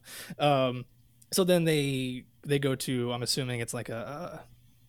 Oh my god, what is it called? Uh, not a They junk junkyard. the car. Yeah. yeah, a junkyard for cars. They get rid of the Yeah. car, um, and uh, Then they go to the diner, right? And that's like, yeah, this and this is when they meet Raquel for whatever reason. This is yeah. And then he just I just like how when they're leaving, he tells him uh he goes, "I'll say goodnight, Raquel," and and Raquel goes, "Goodnight, Raquel." It's another weird little moment, but yeah. Then they they're standing there and they're getting ready to call a cab, and um, I think Vincent says, "You know, I can go for some breakfast. You want some breakfast?" And Jules is like, "Yeah, let's do some breakfast." And then yes, it cuts to them at the at the diner. We're so now we're back at the be- we're at the end of the movie, but the scene we're back at the beginning of the movie. You find out because um, again they have a really good conversation um, just about retiring and whatnot. And I like I, I really like how um, Jules says, you know, I'm gonna be like Caine in Kung Fu and just walk the earth. Like I, I don't know. It's, yeah, it's- it's, it's really cool. it's an oddly um i guess for jules it's an oddly sentimental moment like that is you can tell that's just all he wants to do in life is just kind of just coast through life um, just kind of unseen and just kind of be in the background you know like um, i don't know i just i really like that moment. That would have been an interesting film had Tarantino wanted to do that of like Jules just off in the world.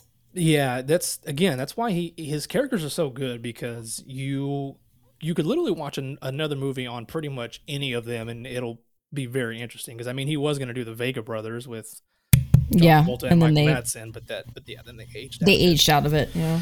Um, so while they're having their conversation, well, no, I take that back. Um, Vince gets up to go to the bathroom. Uh, and of course, they cut to him in there reading the same book he's going to be reading later slash earlier when uh, Butch shows up. Um, and then we cut to uh, Pumpkin and Honey Bunny right as they Holding to up- yeah. the- hold up the restaurant. Um, so eventually they're you know they're taking the money from the register. They're getting all, all the wallets from everybody, and he winds up. Uh, I think Pumpkin isn't. Yeah, he's Pumpkin. Um, Yes, she's You- Honey Bunny. yeah, he winds up at uh at Jules's table, and you know they have their uh, exchange, and th- again, like there's no specificity of what is in that case. the fact that you know, you know, he gives him the wallet and tells him like, "Oh, what's in the case?" And he says, "My boss has dirty laundry," and he's like, "Boss asked you during doing his dirty laundry?" Just I don't know, it's a good moment, and and he was like, you know, you are like, I'm not giving you the case, and he's like, you know, are you willing to die over it? And so you know, they do the count of three thing, and right as he gets to three, he says, "Okay, Ringo, you win," and opens it up and shows him, and of course the gold light hits hits Pumpkin's face, and he's staring at it, and he says, "Is that what I think it is?"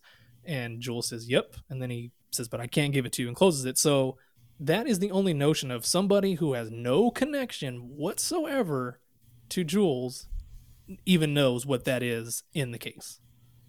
Yeah, and and again, we never find out. Yeah, never find out. I don't. I I'm sure.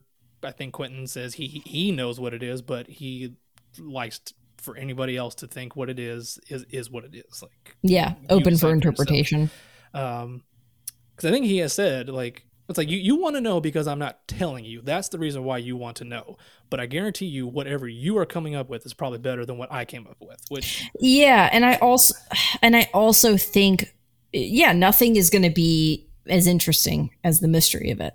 yeah exactly exactly. That's that's what makes it good. Um and so uh Vincent comes back out from the bathroom and they are all kind of like having a mexican standoff with one another. And uh I, I've I've always wanted Jules's bad motherfucker wallet. I've always wanted. Yeah, and. I did read in trivia that Tarantino has that. the the screen used one. I assume it was the screen used one. I, I would think so, most likely, because I mean now they're mass produced. So, yeah, apparently it's a Shaft reference. oh, that makes sense. That, Yeah. that definitely makes sense. Yeah. Um, so yeah, they have their Mexican standoff. Um, and uh, you're thinking Jules is going to, you're thinking Jules is going to kill him because he recites the passage to him, and then at the end, he tells him like, now if you if you hear that, that means that was your ass. Like Yeah. you, know, you are going to be dead at the end of that. And he's like, but I have turned over a new leaf today. So that's why I'm going to let you walk out of here um, with all the money and whatnot, but I'm keeping this case. And Yeah. so Honey Bunny and Pumpkin get up and leave. And I, it's so funny. They walk away like dogs with their tail between their legs. Like they walk Yeah. away so defeated. And I'm like, you got, you got people's wallets and whatnot. Like what, why do you feel so defeated? I think Uh, they're just shaken by Jules. I think so. Yeah, he yeah. Yeah. definitely put a little bit of a scare into them. Um, but I really like when uh, Vincent walks over to Jules as they're standing up, and Vincent's just like, "I think we should get the fuck out of here." And Yeah. Jules is like, "Yeah, you're probably right." And they they both stand up and they at the same time like put the the guns like in their shorts and they walk out the diner and written and directed by Quentin Tarantino shows up. Yep. Um, That's it. it's again it's so good that we end with the beginning which is ugh, goddamn they uh, and, and i know he has said like when we wrote the script we did not write it in chronological order and rearrange it what you see is how we wrote it like we wrote it out of order for a reason so which is Yeah. which which my god i feel like that's almost got to be harder Yeah, I agree. It seems like a really tough script to write, and I don't. I've never written anything like that, so I don't even know how you'd begin to do that. and again rightfully so won best original uh yeah best original screenplay Yes, it did. that year so or the next year whatever um rightfully so yeah, the I mean, awards, the awards it got that year, it won uh, the Golden Globe for best screenplay, and Tarantino did not mention Avary when he won. Uh, and it got seven Oscar nominations: Best Picture, Best Screenplay. Travolta was nominated. Uma was nominated. Uh, Samuel Jackson was nominated, and it got nominated for editing as well. and Tarantino and Avary won uh, best screenplay, and Forrest Gump won best picture that year. I mean, I do enjoy that movie, like, but I, it's apples and oranges. It's it's really hard to compare. it yeah, films, it, you know, it really is. Um, but it seems honestly, it seems like the the more recent assessment of Forrest Gump is like you only like it because it's nostalgic. Take a step back and look; it's really not that great, you know. And I'm like, you know, I disagree with that. uh, I I think it's pretty great. I think that people maybe view it as corny now, and that's why they don't like it. I think my only issue that I in in watching it, uh, you know, God, however long later, like thirty years later at this Yeah. point, um, is there are times where it seems like the emotions are a little forced. Um, like they're like Zemeckis is kind of forcing you to feel a certain way as opposed to letting it happen naturally. And I'm sure Yeah. some of the some of his um, uh, ailments and mental disabilities probably haven't aged uh, very well. Um, Yeah, and I don't know about that. And I don't even know if I'd still say it's best picture like of that year. And a lot of movies that win best picture shouldn't really win in retrospect. But y- of this time, this movie was huge. Pulp Fiction was huge, but Forrest Gump was such a of the moment movie, you know? It was in the cultural zeitgeist in a huge way. And I think sometimes movies win for that reason as well. It's also got a lot of like nostalgia trickled into it in a Hmm. time where um you know people of that age bracket were kind of looking back on the 60s and reflecting and kind of going over their youth really Yeah, yeah. and i think that's a part of it too eh, when you look at the the voting demographic of the academy as well True. Um, I just, I, I don't know. I think my my looking at it is like whether you agree or disagree that it wasn't a good was or was not a good movie. Um, I just feel like how could you not see this movie and just be like, holy shit, I have never seen anything like that, and it's not showy like in in the term in terms of like there's no there's no special effects or anything like that. Um, and but it's yet- it's wholly different like Yes. it's it's very unique Exactly. And I- again, not to say that Forrest Gump isn't, but I just, I, man, I just, I can't imagine s- seeing the two, like, because yes, they do vote, so I can't imagine s- at the very least seeing these two and being like, eh, Forrest Gump. Like, yeah I don't know, but like I said, in that sense, uh, yeah, it'd be very hard for me to. I, I, i'm trying to find the rest of the movies that were nominated that year right now Um, Okay, it was Four Weddings and a Funeral, Pulp Fiction. it. It's it's pretty good. Um, Pulp Fiction, Quiz Show, which I don't even What know what fuck? that is. I have never even heard of that. I haven't either. It's directed and produced by Robert Redford. I've never heard of that movie, which is weird for me. And Shawshank Redemption. And obviously Ooh. Forrest Gump, which won. That was a tough year. I feel like you could have picked Forrest Gump, Pulp Fiction, or Shawshank Redemption. And I think that Four Weddings and a Funeral, I don't know anything about Quiz Show, so I can't speak to that, but Four Weddings and a Funeral was a dark horse nomination. I don't think it ever had a chance like of it. winning but it was a pretty revolutionary um, romantic comedy. Man, I, th- I need to watch that. I, I guess isn't uh, am I wrong or is Hugh Grant in that? Yes, he Okay. he is, and that's kind of like a breakthrough role for him. Okay, because yeah, oh yeah, ninety four. That makes sense. Yeah. Or 93, 94. Um, I think they remade that. I want to say like Chris Rock was in it or something like that. Yeah, they I believe they have done they've probably done it a couple times. different iterations of it. Um, man, yeah, like if man, if I mean, for me, it would have been between this or Shawshank, and that would have been such a difficult thing. Because not that, not that, um, Shawshank isn't as miraculously or wholly as original as this, but god damn, does that story hit you? I watched it um recently, like man, maybe a month ago, and Jesus Christ, it still hits you and all the emotions. Yeah. every scene still works. Just uh, I think all these films are fantastic, and I do like I do still love Forrest Gump. Like I said, I, I will defend Forrest Gump. I think it's a great movie, but I would pick Pulp Fiction for Best Picture this year. Yeah. I and acknowledging that I, I've never seen Quiz Show. So I, I mean, I don't even know what the fuck that movie is. I was gonna say, did it deserve to be nominated? I haven't seen it, but I'm gonna assume it was nominated for a reason. Um, regardless, I just would I would I pick it to win? Probably not. just a quick side note here because I just saw this and I I did not know this at all.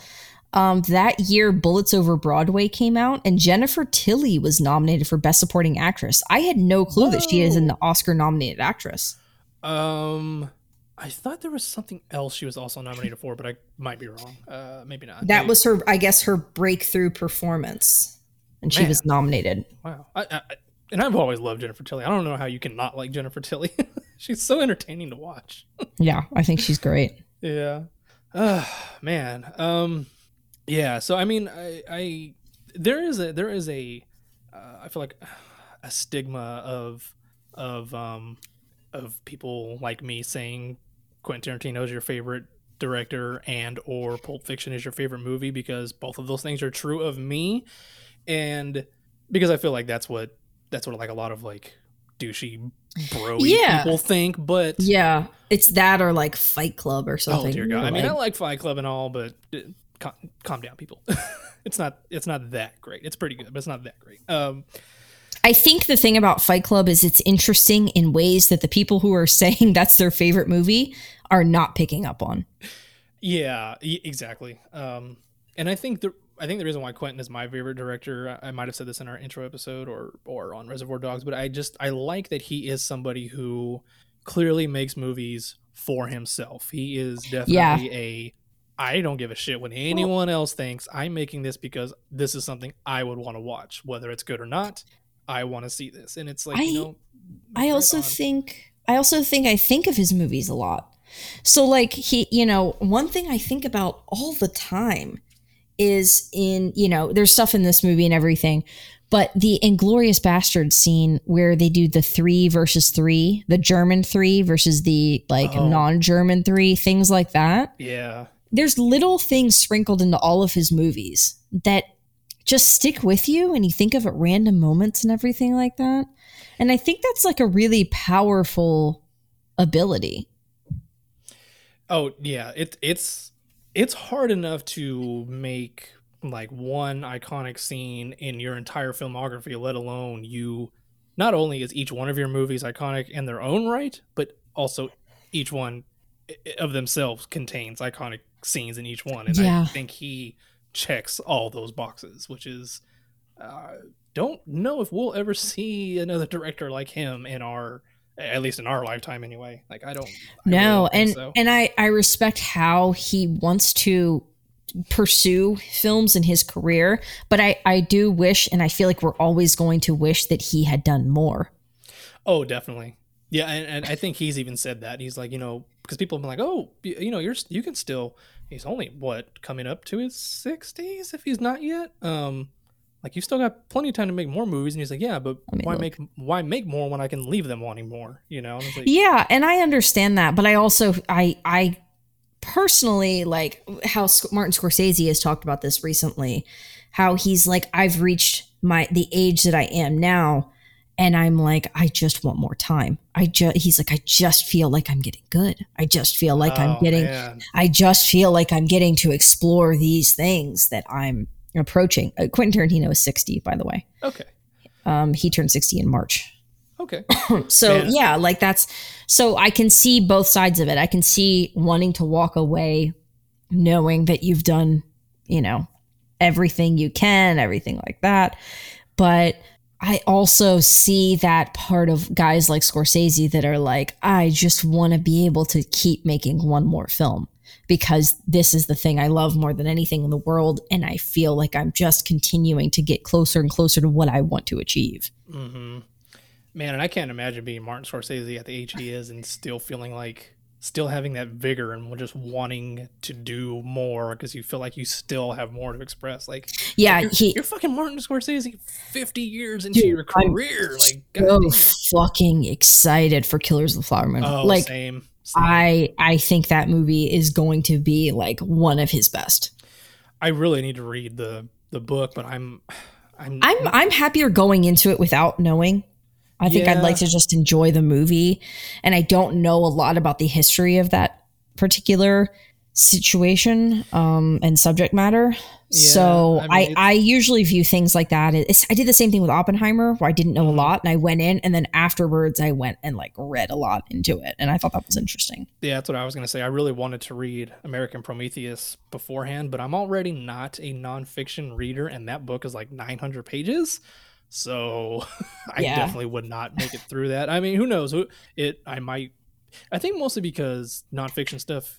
There are people who write nonfiction like it's fiction in a way. In this, It just- it's, yeah. it's structured like a story and not events. I guess I don't know how else to describe it, but uh, Yeah. apparently there's really good nonfiction writers who do that to keep you Yeah. invested, and you're not just reading a series of like articles. And I think back to Tarantino, like, I don't think when he stops making movies after he makes his next film, let's say he sticks to that, he never makes another movie again. I don't think that's going to be him stopping. I think he's going to keep writing books. I think he's going to write more nonfiction, like movie uh, books about movies. I could see him, you know, being a producer on on you know documentaries, or maybe even like co-writing some stuff if he wanted to do movies. But like, I think he's just going to branch out and do different things. Yeah, he he has said um, he wants to continue writing novels. Um, he said that he has he would like to do um, oh, what is it called? Uh, the damn A play? series, the, the Oh, series that uh that uh Leonardo DiCaprio was in in Once Upon a Time in Hollywood, Bounty Law. Um, he said he would like to do like a short series on that.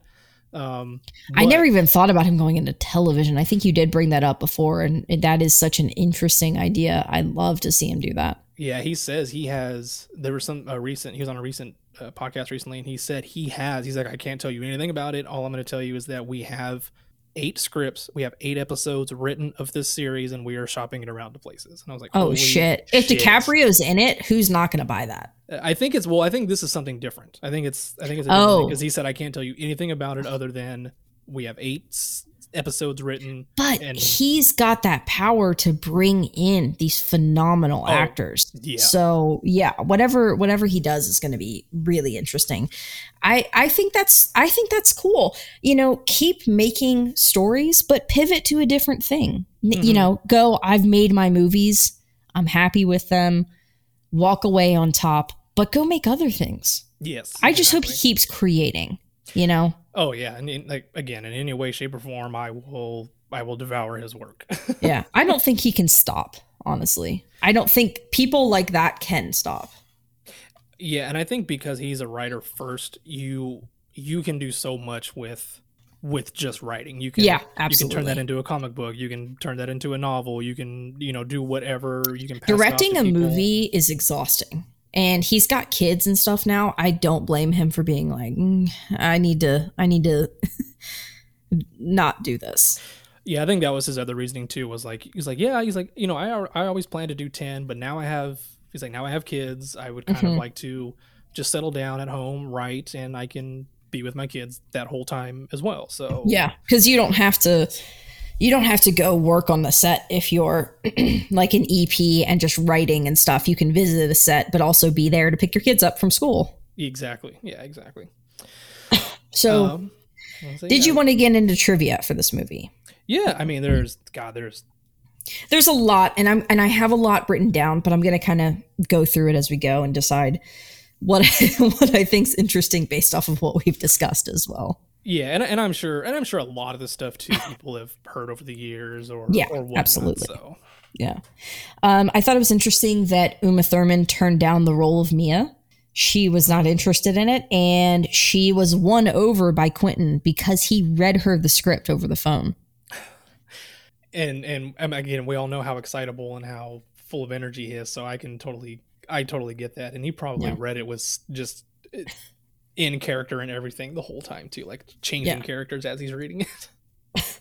And another thing here is Bruce Willis's career. Like Bruce Willis was one. I think we talked about this in the first episode, but like he was one of the reasons that they got the funding and got everything here because he had such star power. He was in a little bit of a lull of his career, but like he was still such a huge blockbuster star.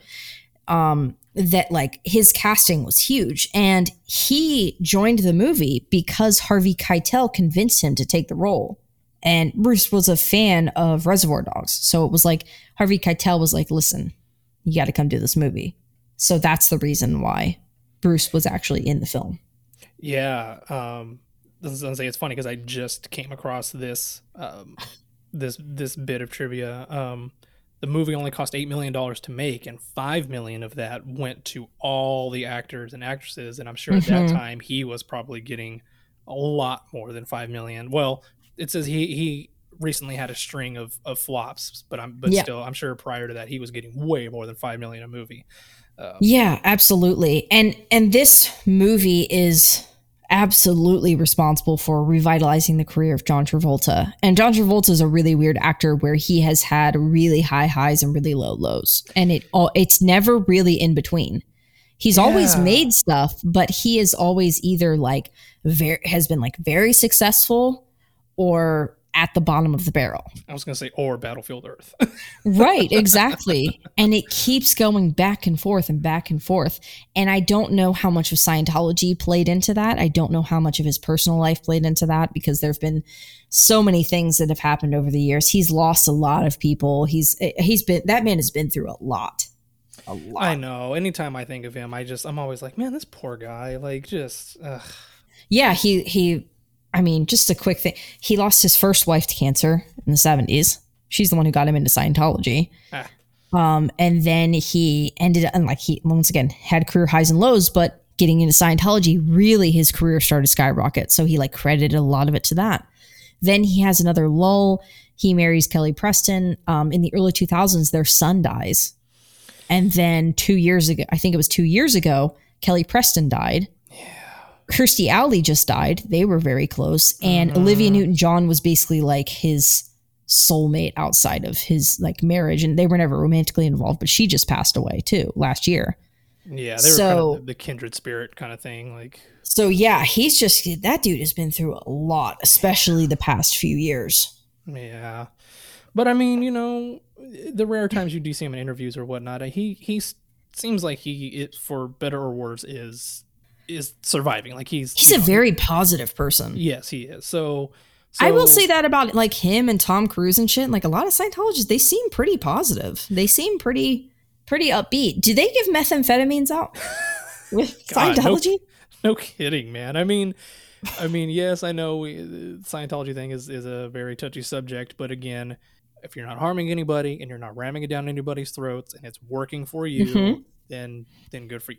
And Yeah. it seems to be working for him, if that is his reason. Or I mean, he's always just seemed like a very positive person in general. So Yeah.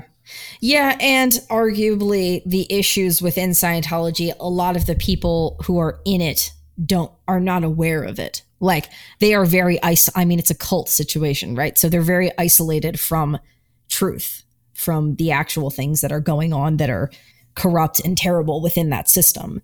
That can be said about a lot of things, like a lot of organizations. So yeah, exactly.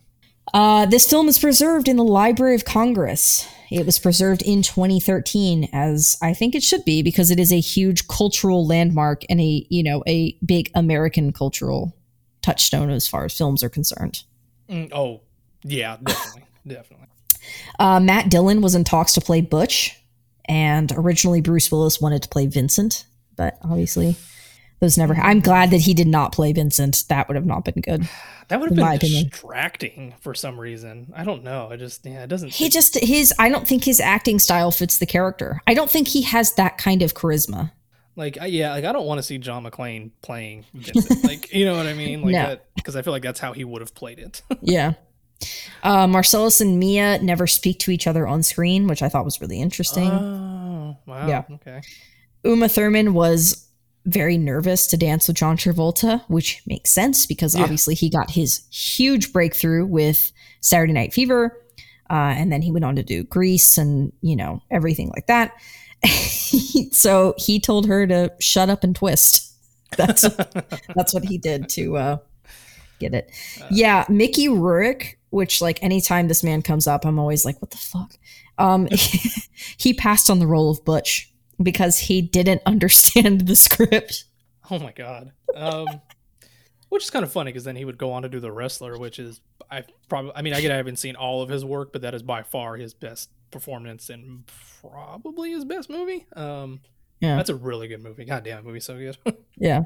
This is a really interesting thing. Um in the UK apparently when they released the video the videos for Pulp Fiction, uh, some of some stores gave away matches that were Pulp Fiction limited edition, and they said you play with matches, you're going to get burned. I want these if they still exist. I don't know if they're on eBay. I don't know what, but like that's amazing. but that's also a really weird like. I don't know what the fuck it has to do with anything, but if it's if it's real, it sounds pretty cool. because I know he's got his fictional cigarette brand, which is Red Apples, and you can find um, like Red Apples branded like lighters and matches uh, places. I, I know they were probably at one point were like probably ready readily available on his website or the movie's website or something like that. But but yeah, so I figured Some- if anything, that's what it would have been. Some really fascinating other trivia here for the role of Vincent is that apparently Daniel Day Lewis wanted to play Vincent, but Ooh, was not chosen by Tarantino, which is fascinating because he's often considered like the greatest actor of his generation, right? And he was, and Yeah. and Travolta beat him out for it. Another interesting ca- person who was involved with this, another arguably one of the greatest actors of his generation, James Gandolfini, Mm, was was like considered for the role of Vincent. He recommended John Travolta. oh shit. Yeah, Yeah, and I know John Travolta took a huge pay cut. He only got paid like a hundred grand or something Yeah. like that for this movie. Uh, and Travolta was given the choice between doing Pulp Fiction or doing From Dusk Till Dawn. He chose Pulp Fiction. oh, who would he have been in From Dusk Till Dawn? Uh, it didn't spec. I didn't see. I didn't specify. I think that was on IMDb where I read about that. I'm gonna. I mean, I'm gonna assume it was one of the Gecko brothers, but Yeah, he probably would have been the Clooney. Clooney, role. yeah, that's what I would think. Uh, The other actresses who were considered for the role of Mia: Isabella Rossellini, Jennifer Aniston, Meg Ryan, Daryl Hannah, Joan Cusack, Michelle Pfeiffer. Um, Ooh, Michelle Pfeiffer would have been pretty interesting. Um, Yeah, Tarantino said that um, Michelle Pfeiffer was his favorite of the bunch, but that Jennifer Aniston was the closest to winning. mm, nothing against Jennifer Aniston, but I don't think that would have worked. She's never been given a role like that, so I really can't say. I don't know. True. I don't know. There was that movie. I now I can't remember the name of it. Uh, God, was she nominated for an Academy Award for it? I can't remember. I just know it's doesn't she like get into some relationship with like a younger kid or something like that. I remember. I feel like she won a lot of. That was like you know. Oh yeah, yeah, yeah. Um, It was like her oh, first big dramatic I've seen that movie, but I can't remember what it's called. I, She wasn't nominated for anything for that. I don't think. Okay. I don't Um, think she's ever been nominated for any awards, but I know what you're talking about.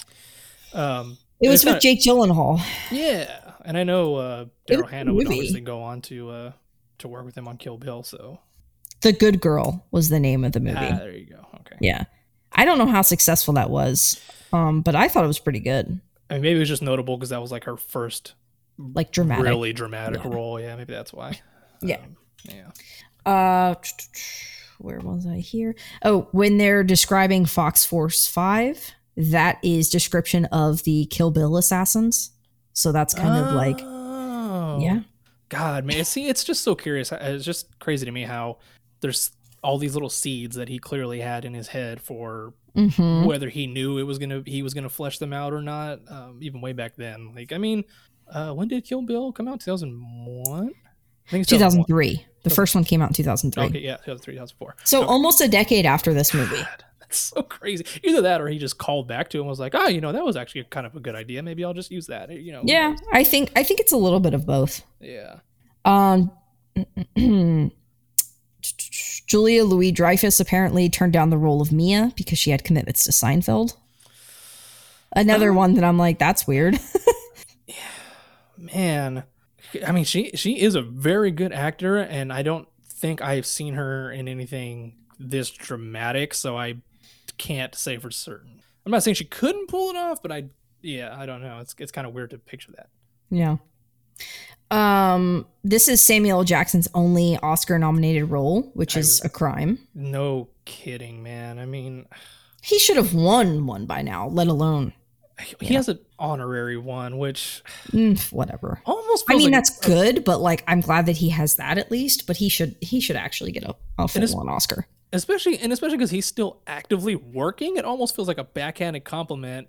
Because that Yeah. should come at the end of your career when you're done acting. Like, hey, you you know you never won one for anything specific, but we clearly value your work. Here's this award. It's like, oh, you're still actively working. You're probably not going to win one for the rest of your career. So here it is now. It's like, Mhm. uh, what the fuck? Yeah, Like, I mean, a time to kill. It's been a long time since I've seen that, but goddamn. yeah. Um, and then looking at this, the only other trivia that I'm seeing here that I thought was interesting that I read about was that there's that there's a theory, a fan theory, that the suitcase contains Marcellus's soul. Yeah, And I think that's just an interesting theory. Um, and the idea that if that was the case, and they're discussing things like miracles, um, they're the idea that if someone sees that, that it like captivates them, and that's an. I mean, I just think it's interesting.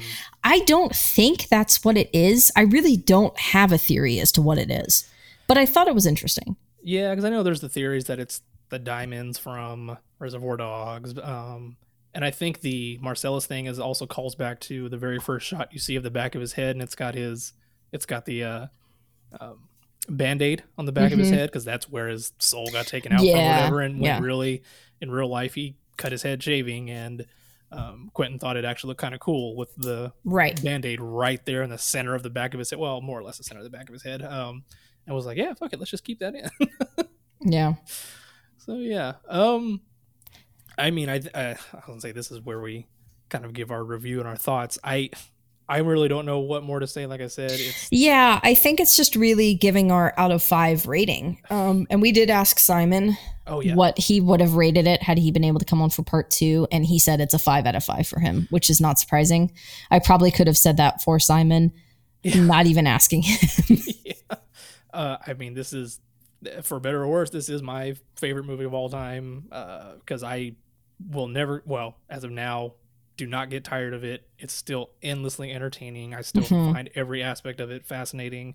Um, I- even my even trying my best to be unbiased, like I just can't overlook the how creative it is. Again, without even being necessarily flashy. Like yes, it's stylish, but it's not in your face. Um, with again with flashy effects or anything like that. It's just damn good storytelling. Mhm. Um, so yeah, five out of five for me. Yeah. It is not my favorite of Tarantino films. I have I've already, you know, reserved for certain I just there's certain ones that have a more special place in my heart on a personal level, but that doesn't take away the fact that this movie is fantastic and it is a 5 out of 5 for me as well. Um, I I don't know why I want to I, I want to bring this up now, even though we've got a couple movies to go. Are Mhm. when you when we rate Kill Bill, are we rating those as Volume One, and as Volume Two, or as a whole? I I would say volume 1, volume 2 because we are going to cover those separately. I know that it is an entire saga, an entire thing to him, but for the sake of the podcast and for the sake of his entire filmography, I think that we should rate them separately. Because I do like how technically he has already made ten, if you include Volume One, Volume Two. Like, Yeah, he has yeah, and movies, but he himself he does said, not no, consider it's, that, It's yeah. one story that had to be cut because it wasn't marketable as a four and a half hour movie. Correct. yeah. so if he I- made Kill Bill now, I think they would let him release it as one story though. Yeah, probably. Um, and uh, which is funny because when you look at the posters for Volume One, it says the fourth film from Quentin Tarantino, and then you look at Volume Two, it says the new film from Quentin Tarantino, Yeah. Which Yeah. I always thought was pretty interesting. Yeah. I mean, we could also look at it. We could we could change our minds on that too once we get to it. We obviously next week we're going to be or uh, 2 weeks from now we're going to be doing Jackie Brown and then we will dive into Kill Bill, which I'm so excited for. Yeah, Um so we can kind of make that call as we go. It is hard to rate them separately, so maybe we should consider rating them together, but I think we'll make that call when we get into those episodes. I mean, I think on my letterboxd I do have them rated individually. Um, I think most people do because that's how we saw them. yeah, exactly. Um, so yeah, but yeah, I'm, I'm, I mean, I'm excited to get to all of his movies, but yeah, uh, Kill Bill is definitely I'm- a special is something special from his work, and that is saying something. This does bring up another interesting thing because there's there's different cuts of the Hateful Eight as well. Yeah, I have seen the extended edition, which is The technically Netflix a- one? yeah, which is technically a series because there's Yeah. like three episodes. Um, I might need to watch it again. Uh, I, I mean, I think for our sake, we will just you know we will be watching the The theatrical, yeah. cut, not the series. Um, I tend to favor the original theatrical cut on movies because that is at the Well, end of the day what they presented to the world originally, for better or worse. Yeah, exactly. Yeah, it's funny because people are saying there's a, there's a thing saying director's cuts are rarely better than what is released. They're like because That's true. people Yeah. went in there and cut shit for a fucking reason. yeah, it was cut for time, it was cut for continuity, it was cut for the flow, what whatever the reason may be. Usually that cut was was done for a reason. um, and I know with Quentin, probably from this point on, in in all of his contracts, he has final cut permission. Um, Yeah. which is crazy to me that when he did, You can tell later. Uh, yeah, you can but you can tell the length of his films as he as he moves forward yeah, that he has final say. it's it's always so weird to me that when he was doing Once Upon a Time in Hollywood and he was shopping that around to get away from Miramax, um, Oh no, did something happen? No, I'm just kidding. I'm just fucking kidding. uh, that Sony was the only studio that granted him Final Cut. All the other studios agreed on everything except Final Cut, which is Do you know how many studios have like turned down like a Scorsese film in the past few years and shit? It's insane to me. Some of the most prestigious filmmakers, best filmmakers of entire generations, and these studios are so greedy. Which, by the way, just want to throw this out there because they now we are we are now recording in a strike Oh yeah, yeah. and we support the actors. oh god, we yeah. support the writers. We support anyone else who fucking goes on strike from the greed of these corporations. And I and I get there's people who are like, oh, it's it's a it's a no, not a family dynamic, uh, whatever you want to call it. You know, you you actors can't make things without the studio. Studio can't make things without the actors. Yes, it is a collective thing, but but guess what? You would not have a story for the studios to finance or for the actors to act it. I'm not trying to separate Mhm. the actors, but you would not have any of those stories if it weren't for the writers to begin with. So, Mhm. like, Yeah. yeah. The act I mean and the demands are not that crazy. So No, know not, that as you as you are listening to this and we are talking about movies, we are not in um any no. any you know guilds and it is a conflicting thing to talk about projects. We are not technically promoting anything though. Um i think as we move forward here and i i don't i actually haven't brought this up bradley but i don't think we're going to say where things are streaming or where you can get them because that does kind of feel like a promotion and maybe crossing a picket line type of situation. We kind of go if you want to find it you can find it. But we're just talking about movies because we love them but yeah we wholeheartedly support that strike Yeah, I mean it's it's not hard to do a Google search or do just Yeah. watch. Like ju- you know, do just go to just watch. It's it's pretty easy to find. Um, uh, yeah, and I even looked up on the SAG AFTRA website like, sh- like, it, uh, like should I continue my movie podcast? And it Mhm. says it says if you are in the union, yes, you should stop. Mhm. Um, and said, but if you are non-union or not in any of the guilds, yeah um, please continue to do so because you are promoting the work of the artists, and that is, you know, that is what we want. They're like, we support you if you want to stop. Like, we are all for that, Mhm. but you can't keep going without it harming anything or anybody. Which is so I was like, as I I wanted to, I really wanted to know on my own. Um, like I was like, man, I really don't want to stop, but again, if it's in solidarity, solidarity, Yeah, support, absolutely. I will do it. But Yeah, I feel the same way. I feel that like if I if it's crossing that picket line, I don't want to do it. Um but yeah, because we are independent thing, we're not part of a we're not part of a studio talking about movies for the sake of promoting, you No. know, some company or anything like that. We're just people that love movies talking about movies and who are trying to promote the um the creators. And you know, I do know as of right now, if you are buying, say, a, a DVD or a Blu ray, they get a bigger cut of that, you know, because of past negotiations. That was what the writer's strike of 2007, 2006, 2007 was about. So, yeah, physical media gets a much bigger uh, uh, what's it called uh, residual. Than, Yeah, residuals, than, for than sure. streaming. Yeah. Um, But yeah. So so yeah. Um, So yeah, I- this this is a great movie. It's a five out of five overall. um, I'm actually really excited to like Jackie Brown. Obviously, Jackie Brown is our next film. Um, Mhm.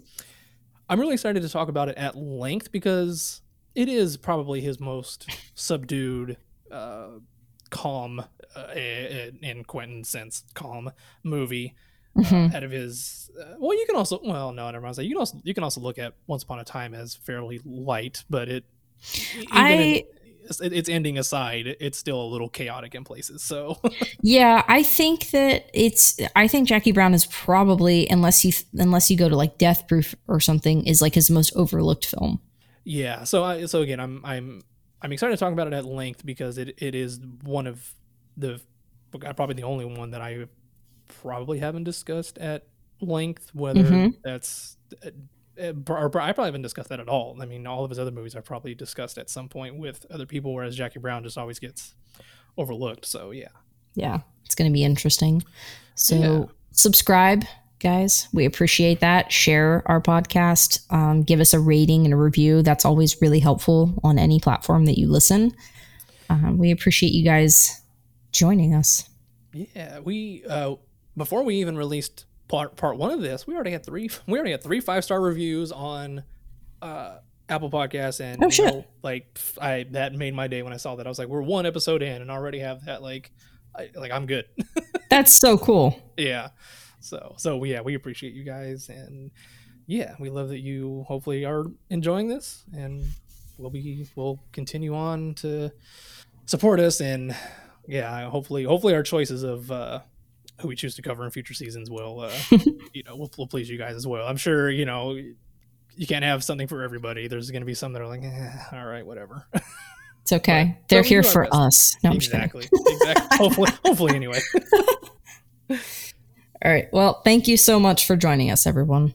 Yeah, and I know he wasn't in this second half, but again, thank you to Simon for coming on Yes. for the first half. Um, yeah, he had he had family stuff. Well, I'm sure everything is fine. It's nothing like Yeah, he's good. But ultra urgent, but it's still, you know, he had to step away, which is totally fine. So yeah, we thank him for coming on. thanks, everyone.